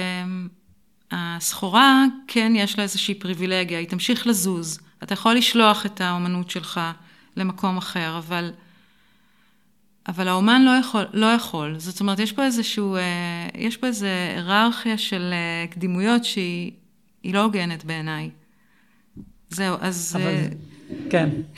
לא, אני, אני אומרת, אתה יודע, יש את הפוליטיקה בה"א הידיעה, ויש את ה... בסוף, איך שזה נפרט ל, ליומיום ול... למשל, אין לי סטודיו כבר הרבה מאוד שנים. אמ, זה גם בחירה עקרונית, זה התחיל מבחירה עקרונית, אבל זה גם, זה גם סוג של אילוץ כלכלי, ו, ואיך אתה הופך את האילוץ הכלכלי הזה בעצם לאיזה סוג של statement ולפרקטיקה אחרת של עבודה. אמ, אז האם אנחנו מעלימים את זה, מעלימים את זה, ובעצם ממשיכים לספק את אותה סחורה, ואולי אני, ואני שואלת את עצמי, אולי אני בעצם בעודי אומרת את זה, כן ממשיכה לספק את הסחורה הזאת, אבל, אבל אני, אני אוהבת לחבל מבפנים, אני יותר אוהבת את הפעולה של הסמאגלר, כאילו, לא את זה שבא עם השלט ומוחל, את זה שבזמן שאלה מוחים ואלה כן. יורים, הוא עובר ממתחת לכולם ועושה את ה... אבל את, את אומרת את הסמאגלר, ואת אומרת באמת את העניין הזה של ה... האמן שעושה דלגציה נכון. לעבודה, וכאילו, mm-hmm. את אומרת שזה מגיע ממקום, נגיד, אומנותי או פנים-אומנותי. יחד עם זאת, גם כשהדמות של הסמאגלר הייתה במרכז העבודה שלך, mm-hmm. running out of history, כן. אז טענת, שוב פעם, כן טענת את הסמאגלר לתוך מציאות פוליטית אקטואלית מאוד קונקרטית, וגם כאן, זאת אומרת, זה לא מקרי שהמשמעות הזאת טעונה בתוכה, היא נמצאת שם, המשמעות של אמן שנמצא באיזשהו אזור אסון mm-hmm. שהוא לא יכול mm-hmm. לברוח ממנו. כן. מה שאני רוצה להגיד זה שהכפילות הזאת, היא מלווה אותך כל הזמן, mm-hmm. זאת אומרת, אה, ייצוג של אומנות הופך לייצוג של מי שאין לו ייצוג, כן? acting mm-hmm, mm-hmm. uh, באומנות mm-hmm. הופך להיות כאילו acti, acting, כאילו, כן. כן, תנועה של, שהיא, המחשבה על תנועה בתוך אומנות, היא גם תנועה, מי, לא, מי שלא יכול לנוע, נכון. מי שאין לו את האפשרות. רפרזנטציה, מי שאין לו mm-hmm, את האפשרות לייצג mm-hmm, את עצמו. כן. אז כאילו, את מדברת על זה שזה מגיע מתוך אומנות, אבל נדמה לי שה... הפוליטי הזה, או האקטואלי, או הקשר למציאות, זה האומנות שלך רדופה על ידי הדבר הזה כל הזמן. היא, היא רדופה ואני רדופה. כן. ומצד שני, אני, אני גם מודעת לסוג השדה הממוקש שהשיח הפוליטי הגיע אליו. הוא הגיע אליו בפוליטיקה והוא הגיע אליו בתוך האומנות, בתוך שדה האומנות פנימה. אה, אני חושבת שאנחנו נמצאים באיזשהו מצב מחושק משני הכיוונים, כאילו מצד אחד סוג של דמגוגיה אה, ימנית ולאומנית, ומצד שני סוג של דמגוגיה זהותנית ופוליטיקלי קורקטנסית, וכמעט שלא, אם אתה מדבר על תנועה, אז אני מרגישה ש... ש שבאמת, בואו לא נדבר רגע על טרגדיות גדולות, רק מתוך סוגי השיח האלה, נשאר מאוד מאוד, מאוד מעט מקום לתנועה, כי שתי הדמגוגיות האלה שחקו מאוד את היכולת לשים משהו מורכב אה, בתווך. ואז אני מרגישה שאני צריכה לבנות איזשהו מנגנון שיזוז ב... מתחת למורכבות הזאת. זאת אומרת, אם אני רוצה לדבר על משהו שיש בו איזושהי נגזרת פוליטית, אני בשום אופן לא אעשה את זה מתוך שיח פוליטי קיים. אני צריכה לייצר מנגנון אולטרה מסובך, שלהגיד בעצם משהו נורא פשוט. אמ, ו, ו, ואני מזהה את ה, את ה... בגלל שאני מזהה את הקושי הזה בתנועה, לא רק במציאות הפוליטית, זה נורא tricky המונחים האלה, אלא גם בתוך השיח האומנותי פנימה, בגלל שאני רואה קורלציה, זה ברור? כן. אז העבודה יושבת בו זמנית על שתי החתונות האלה. זאת אומרת, היא יושבת גם על המציאות שבחוץ, והיא יושבת גם על המציאות הפנימית של האומנות. כן, זה כמעט כאילו, אה, העבודות שלך זה מין, אה, יש בהן, זה, אומנות פתאום הופכת למין מטאפורת על כזאת שמכילה, היא, נכון. היא מכילה את, ה, את הכל, כאילו. כן. כי, כי ב, בעמדת המוצא שלי אני מאוד מאמינה בפריסה, במניפה הזאת, או באיך שאני קוראת לזה, בעבודה שלי, בזנב הטווס. הטווס, כן. כן, של, שפרנסיס אליס, בעצם מה הוא אומר? הוא אומר, תסתכלו, אמנות זה, אתם רוצים לדבר על פוליטיקה, אז, אז קודם כל תדברו על, ה, על המניפה. קודם כל תדברו על, ה, על האפשרות של דושם ופליקס נוסבאום לחיות באותו זמן ולשים משהו משמעותי בעולם. ואל תבואו בבקשה עם איזושהי עמדה אפריורית, מהו הפוליטי, או מהו החשוב, או מהו הדבר שהאנושות באמת זקוקה לו, כי היא זקוקה למנעד, כשהוא עשוי טוב. אמ, אז זאת נקודת המוצא שלי. נגיד, כש, כשעשיתי את העבודה עם, עם גל, זה... אז היה לי איזשהו רגע, זה רגע וידוי עכשיו. שנגיד באמת ישב, זה היה בזמן uh, צוק איתן, mm-hmm. uh, וישבתי כזה בבית בין האזעקות, ו... וחשבתי, כן, חשבתי מה המהות, זאת אומרת, הבנתי שאני, שאני פה, שאני חיה פה, שאני חיה בתוך המציאות המטורפת הזאת, ואני כנראה גם אשאר פה, ואז מה המשמעות? פתאום הייתה לי את השאלה הזאת, פתאום עלתה בצורה מאוד מאוד, שלא יכולתי להכחיש או... או לסלק, או לתפור איזשהו, אה, כמו שאני עושה עכשיו, איזו תיאוריה נחמדה, כאילו זה באמת, זה, זה בא וזה התייצב מולי, זה עמד מולי ואמר לי, הלו, מה, מה כאילו, מי, איפה את? כאילו, מה... ו, וזה היה אחד הדברים שכן דחפו אותי ברגע הוא אה, אה, לשים את היד בתוך המדמנה הזאת של, ה, של הסיפור הקונקרטי של, של גל לוסקי שעובדת בסוריה. למרות שמה שעניין אותי זה גל לוסקי והפרקטיקה שלה של הברחה, וזה במקרה קרה בסוריה, זה לא כך. ובעבודה הזאת, היא באה ממקום מופשט יותר, וזה לא בכדי ש-AP3, אנחנו לא יודעים אם הוא קיים או לא קיים, ואם קיים, אנחנו לא יודעים אם הוא איפה הוא ומה בכלל הסיפור, וזה ניסיון להסתכל על משהו, על משהו יותר כאיזה מודל מאשר כמציאות קונקרטית. Mm-hmm. שזה מין backlash נראה לי לפרויקט הקודם. כן. ואני חושבת שעוד דבר שבולט בתערוכה הזאת זה שהיא היא תערוכה של, יש בה הרבה היעדר, זאת אומרת, אין בה הרבה. Mm-hmm. כאילו, באמת במרכזה יש את הבמה הריקה הזאת, mm-hmm. שהיא גם משהו שהיה, אבל היא כאילו פלטפורמה למה שיכול mm-hmm. לקרות עליה, היא פוטנציאל. כן. לא, גם יש משהו מאוד, אה, באופן גורף, איזושהי דלות או איזשהו... זהו, אני, אני, אני לשם מגיע, כאילו, שזה כן. לא רק... 아, ה... לא, בדיוק, זה, זה לא רק ההיעדר של ה... זאת אומרת, הנוכחות נהדרת, אלא יש משהו, אם נחזור לדושן, כאילו נשתמש במושג שלו, פחות רטינלי נגיד בתערוכה כן, הזאת. היא, כן. כמו שעידו אומר, יש בה איזושהי, איזושהי דלות שכמעט באופן מכוון מנסה לקעקע את הספקטקולרי נגיד, וליצור אצלך מצב שהוא פתוח להבין את המושגי, או את הרעיוני, mm-hmm. או את המחשבתי. אני, אני תוהה אם זה גם איזשהו... כי דיברנו על הרבה דברים, אבל מה שלא דיברנו זה על המציאות, כאילו דיברנו על מציאות פוליטית, על, על מציאויות שונות, אבל אחת, מה, אחת מהמציאויות, או אחד מהתנאים שאנחנו חיים בהם היום, זה באמת אה, יותר ויותר עולם אה, ויזואלי, דימויי, מהיר, שיש משהו בתערוכה הזאת שהוא מאוד לא, הוא מאוד מתנגד לזה, נגיד, באיזשהו mm-hmm, אופן, mm-hmm. כן? לצריכה הזאת של דימויים. כן. בואי נגיד, זו לא תערוכה שתצטלם מי יודע מה באייפון. אז, אז, אז אה, באמת אה, מעניין אותי אם, אם, אם הדלות הזאת, או הפירוק הזה, זה, זה איזשהו משהו שהוא חשוב לך, נגיד. זה דבר שהכי חשוב לי בתערוכה. אה, אוקיי. כן, זו ההחלטה הפורמלית. אמ, בוא נשאל את עצמנו, מה קורה כשאתה לוקח סיפור ואתה מוריד ממנו את כל הבשר, נגיד, את כל ה... הדבר המותנה, הנסיבתי. כמו ה... כן, כמו כל המאפיינים הלוקאליים, הגיאוגרפיים, הביוגרפיים. ואתה נשאר עם איזשהו שלד, עם איזשהו עיקרון. והעבודה הזאת היא, היא הניסיון, אני, אני לא יודעת אה, אם זה הצליח או לא, אבל הניסיון או התדר שכיוונתי אליו הוא השלד הזה. הוא לנסות להבין את, ה, את הקונסטרוקציה הכי אימננטית, שהיא כמו הבמה הריקה, אני, אני, אה, השם שכמעט היה התערוכה הוא הזמן הוא במה לחולף.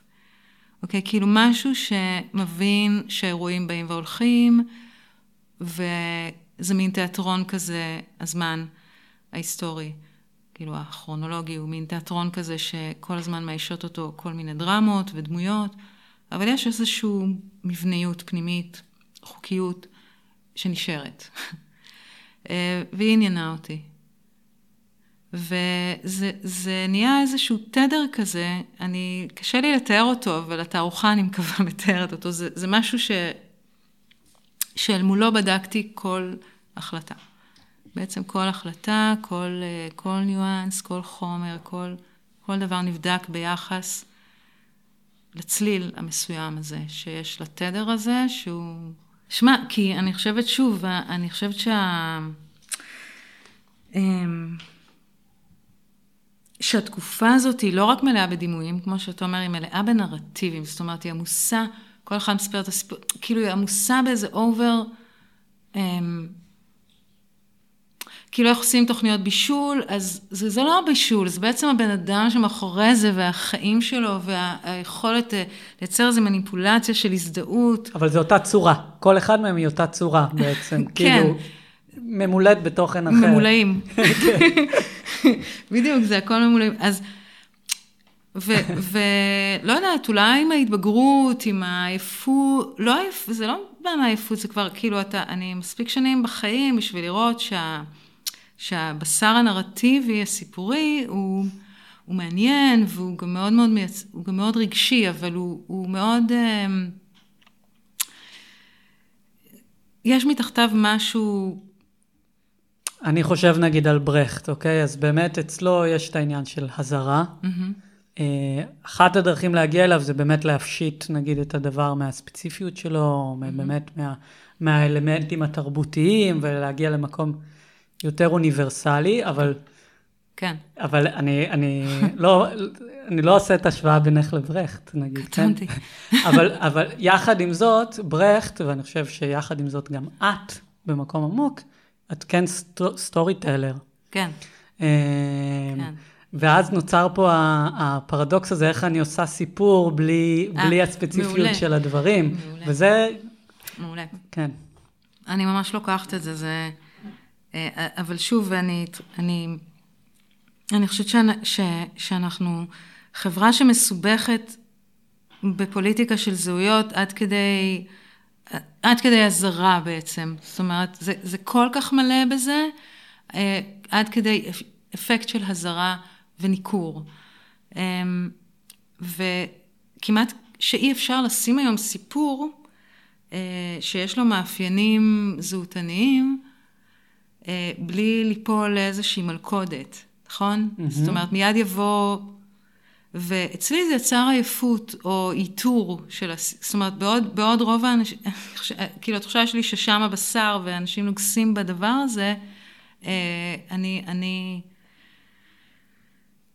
אני הלכתי לטריטוריה יותר פנויה, שהיא, שהיא באמת אוניברסלית, כמו שאתה אומר, ו, ואני לוקחת בחשבון שאנשים אה, משליכים כבר את הדבר הזה אל תוך זה, ו, וככל שדווקא הדבר ריק מזה, אתה יכול להשליך יותר. וזה מה שקרה לי מול נוסבאום, שבאופן אה, אה, מאוד עקבי נמנע מלייצג, בעודו מאוד מייצג את התקופה, או את החוויה של, שלו, כן?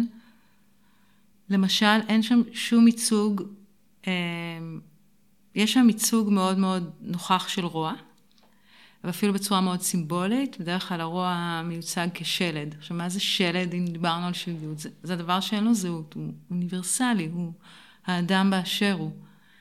כאילו, בשום רגע לא נופל, בדקתי את זה, ממש עברתי את כל העבודות, הוא לא נופל בשום רגע לייצוג של, של הגרמני או של הנאצי, או... אין, זה לא קיים. יש לו עבודה אחת שבה הוא היהודי, ואז הוא עושה את זה בצורה מאוד מודעת. הוא מראה את, ה, את הכוכב הצהוב ואת תעודת זהות. כן. אז זאת אומרת, זה מין, אני מרגישה שזה ממש מין התרסה, כאילו, אתם רוצים את הנרטיב הזה שלי כיהודי, הנה, קחו אותו. קחו אותו כאילו בצורה הכי פורנוגרפית שלו. וחוץ מזה, אין לזה זכר.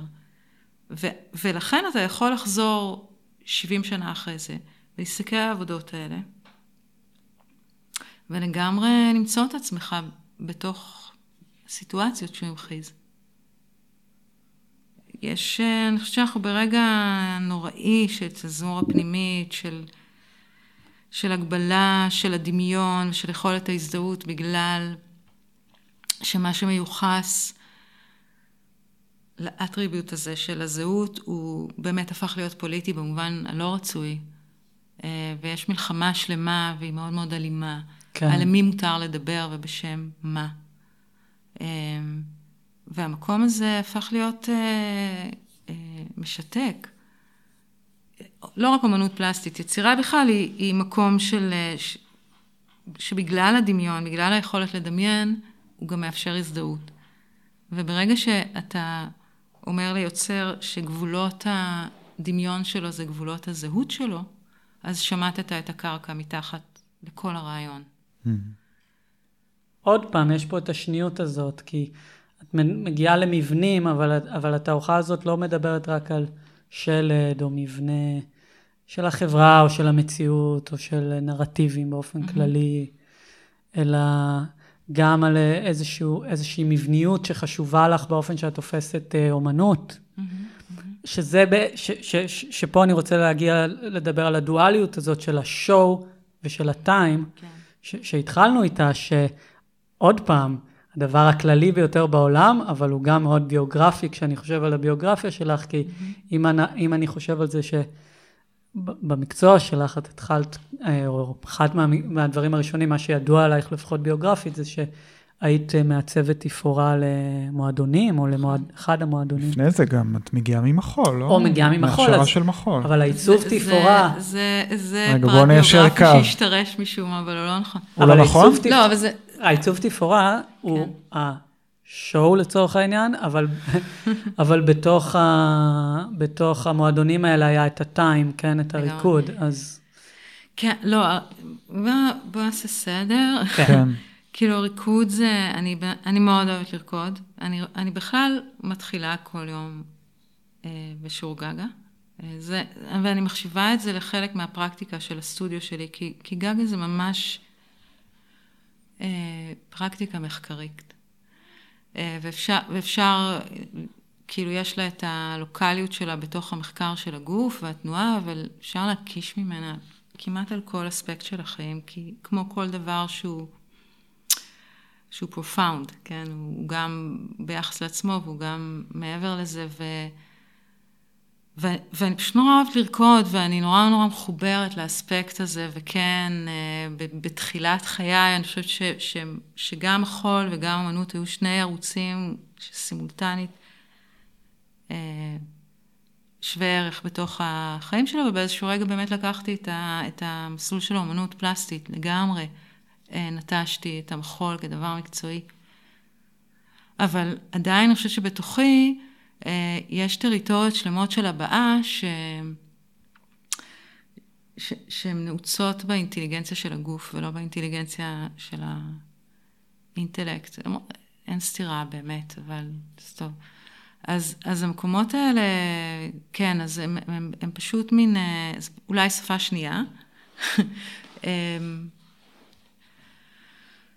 והמקום של התפאורה זה מאוד מעניין ארנון איך שתיארת את זה, כי, כי באמת היה בפועל מאוד מאוד שזור באהבה שלי. אני, אני הייתי חלק מקבוצה שנקרא אייב חוש, ועוד בזמן שהייתי סטודנטית, עשינו תפאורות בעיקר לאומן 17, בימי, ב heyday של, heydays של האומן 17, של האפטרים, סוף שנות ה-90, תחילת שנות ה-2000, ו... וזה מאוד מאוד היה קשור לחוויות פיזיות ול...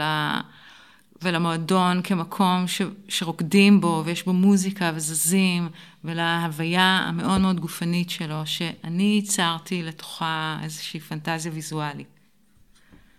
זה משהו בתשוקה, הוא מאוד מאוד עמוק לטריטוריות האלה, ולטריטוריות האלה שבה, של הטוטליות של הגוף ושל החוויה בזמן, של הגוף בזמן.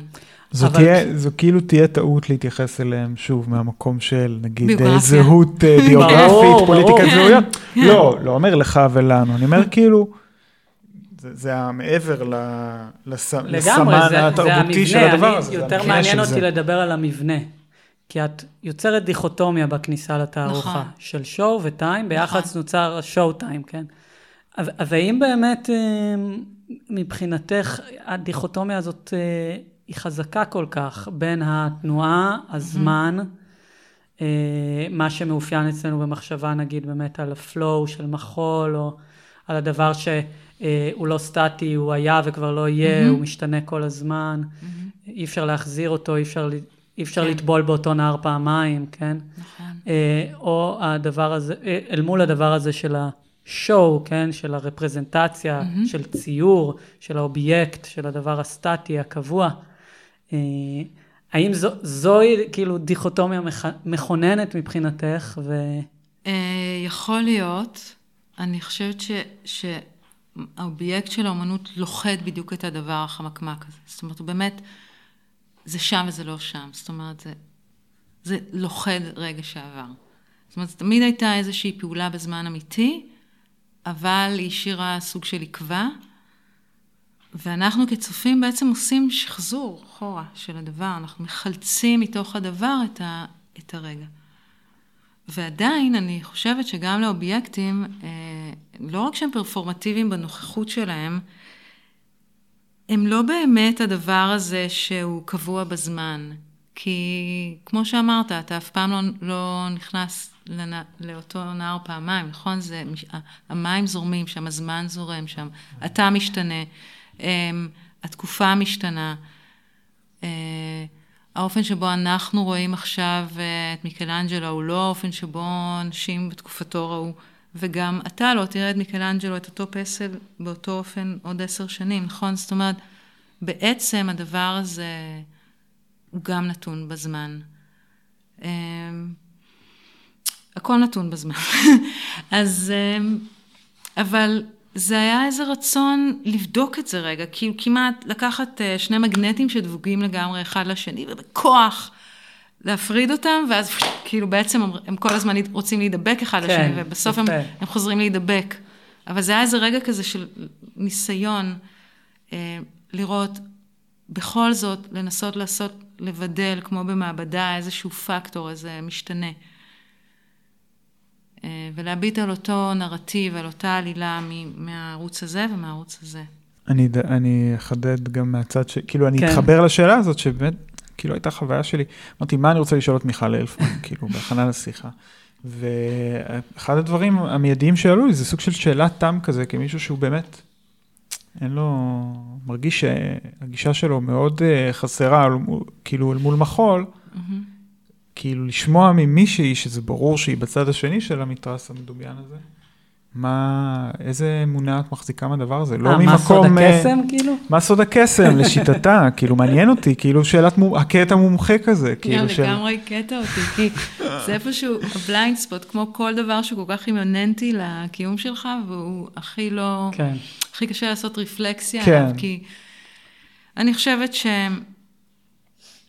שבאומנות אנחנו מאוד מאוד conditioned intellectually כזה, אנחנו, יש לנו אימפרטיב אינטלקט, אנחנו ממש מחונכים לזה, לחשיבה ביקורתית וקונספטואלית, אה, ויש בה אספקטים מילוליים וטקסטואליים, גם אם זה לא בא לידי ביטוי בטקסט, אוקיי?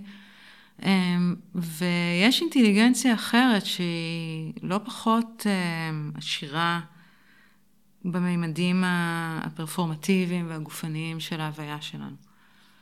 וכשתי סצנות, אני חושבת שמשהו ב... באימפרטיב, בציווי הפנימי של עולם האמנות אה, לחשיבה ביקורתית, אמ, סירס הגיע, אותה. הגיע לכדי סירוס, כן. זאת אומרת, הוא, הוא כלי מדהים בעיניי, אני מאוד מאוד אוהבת אותו, אני אוהבת לפגוש אותו כצופה, להשתמש בו. אני מחנכת אליו, נגיד, כמורה, אבל אני מאוד מאוד יודעת את הגבולות, הגבולות בין, אה, בין, אה, כן, בין, עכשיו, זה לא שמחול הוא לא, מחול כפרקטיקה, ברור שהוא לגמרי חוטא ב...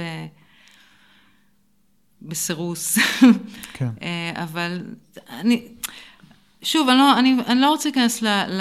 אני לא היסטוריונית של מחול וזה, אני חושבת שמה שקורה היום במחול, כן. מה שקורה בפועל, כן, או כן, בטח בפועל, חוויה אני שלי, מדבר בפועל. עם גגה, זה, זה מקום שהוא מאפשר לי, לפני שאני קופצת לתוך המקומות הקונספטואליים והביקורתיים, אה, לחדד את עצמי ככלי של קשב, להפוך למין איזה פס רחב של, של, של קליטה ופליטה כזה, של...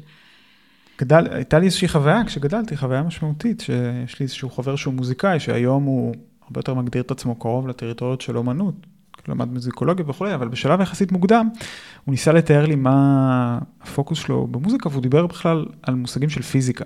כאילו, הוא דיבר על רטט ועל אנרגיה ועל תנועה של זה. וכשדיברת עכשיו על הריקוד ועל, כאילו ניסית לתמלל את המקום הזה, אז זה ישר זרק אותי למקום הזה, שגם במחול וגם, בעצם יש איזושהי תנועה של אנרגיה, איזושהי כן.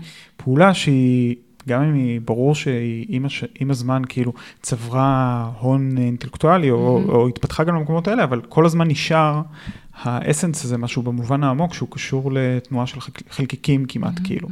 ובאומנות הוא מתקיים דרך, כאילו, ב, ב, ב, הגרסה הבסיסית של אומנות, במדיום הבסיסי נגיד של אומנות, זה, זה קשור ל, לראייה, לאיזשהו, mm-hmm. כאילו ההיבט הפיזיקלי שלו הוא, הוא קשור לחוויה שהיא דרך ראייה או משהו כזה. כן. וזה משהו ש...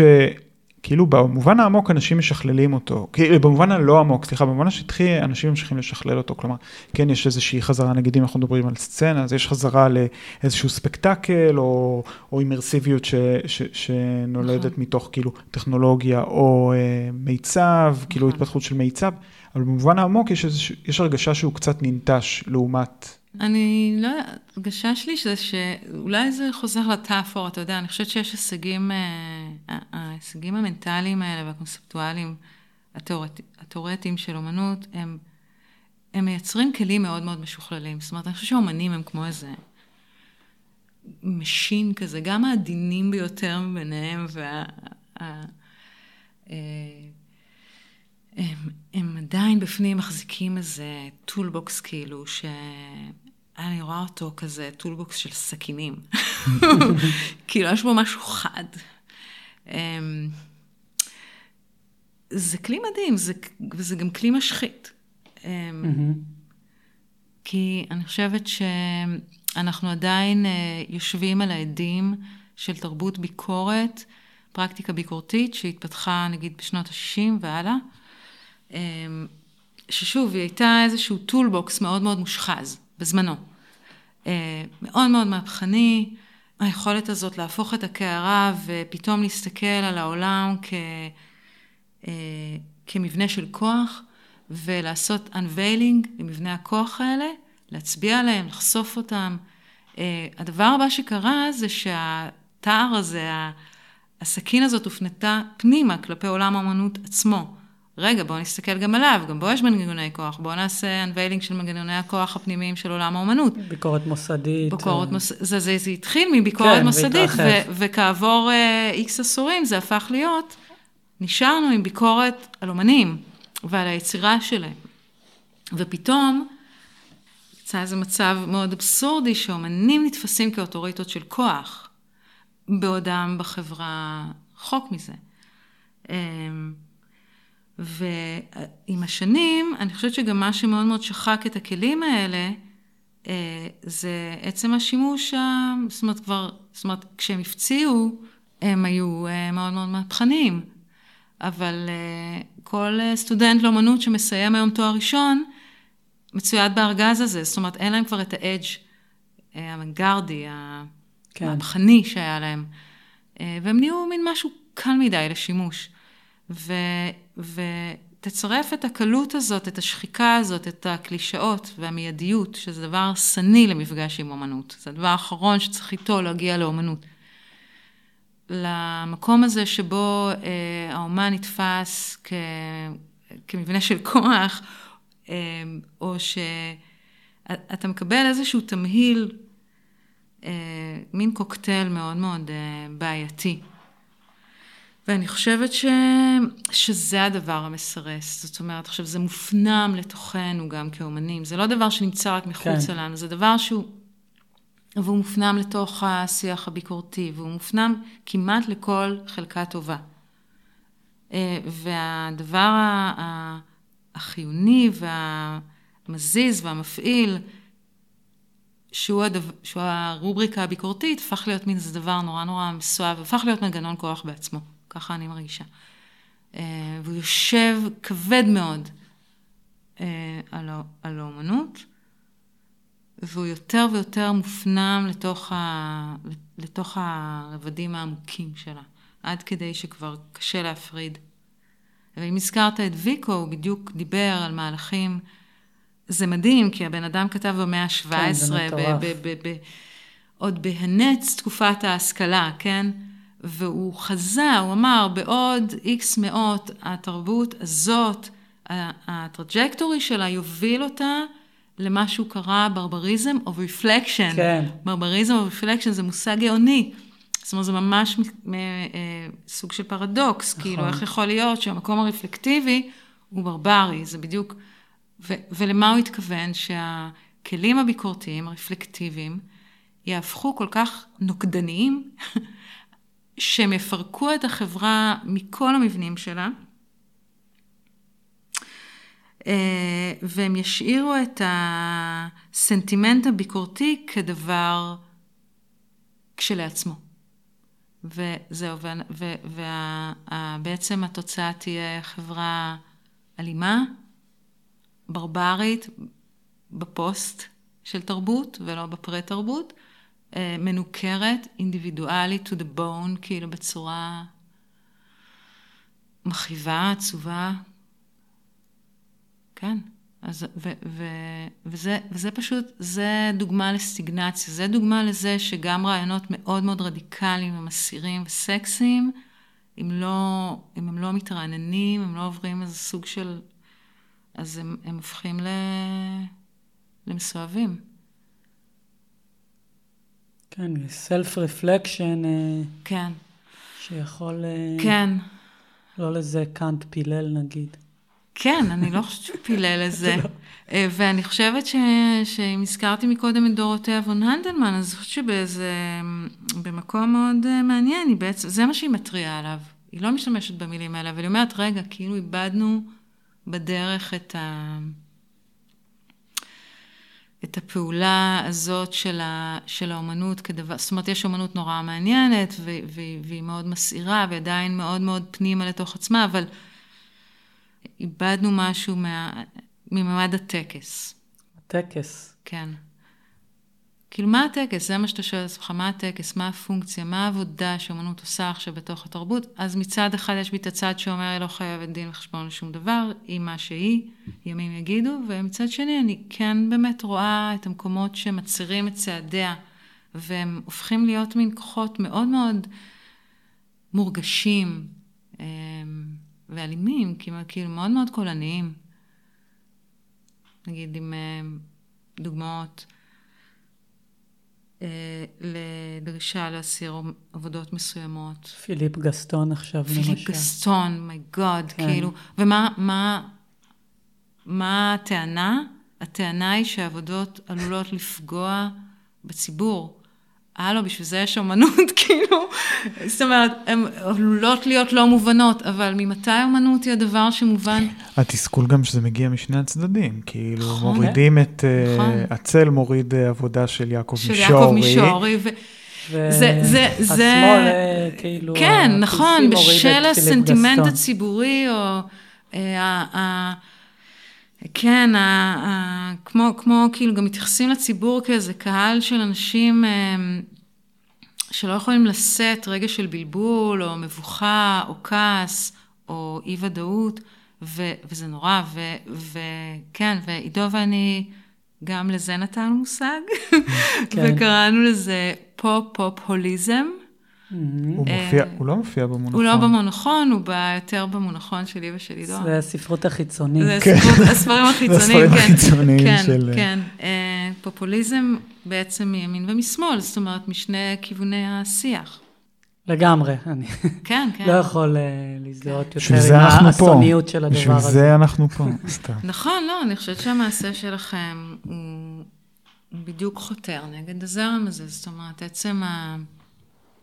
עצם השבירה של, ה...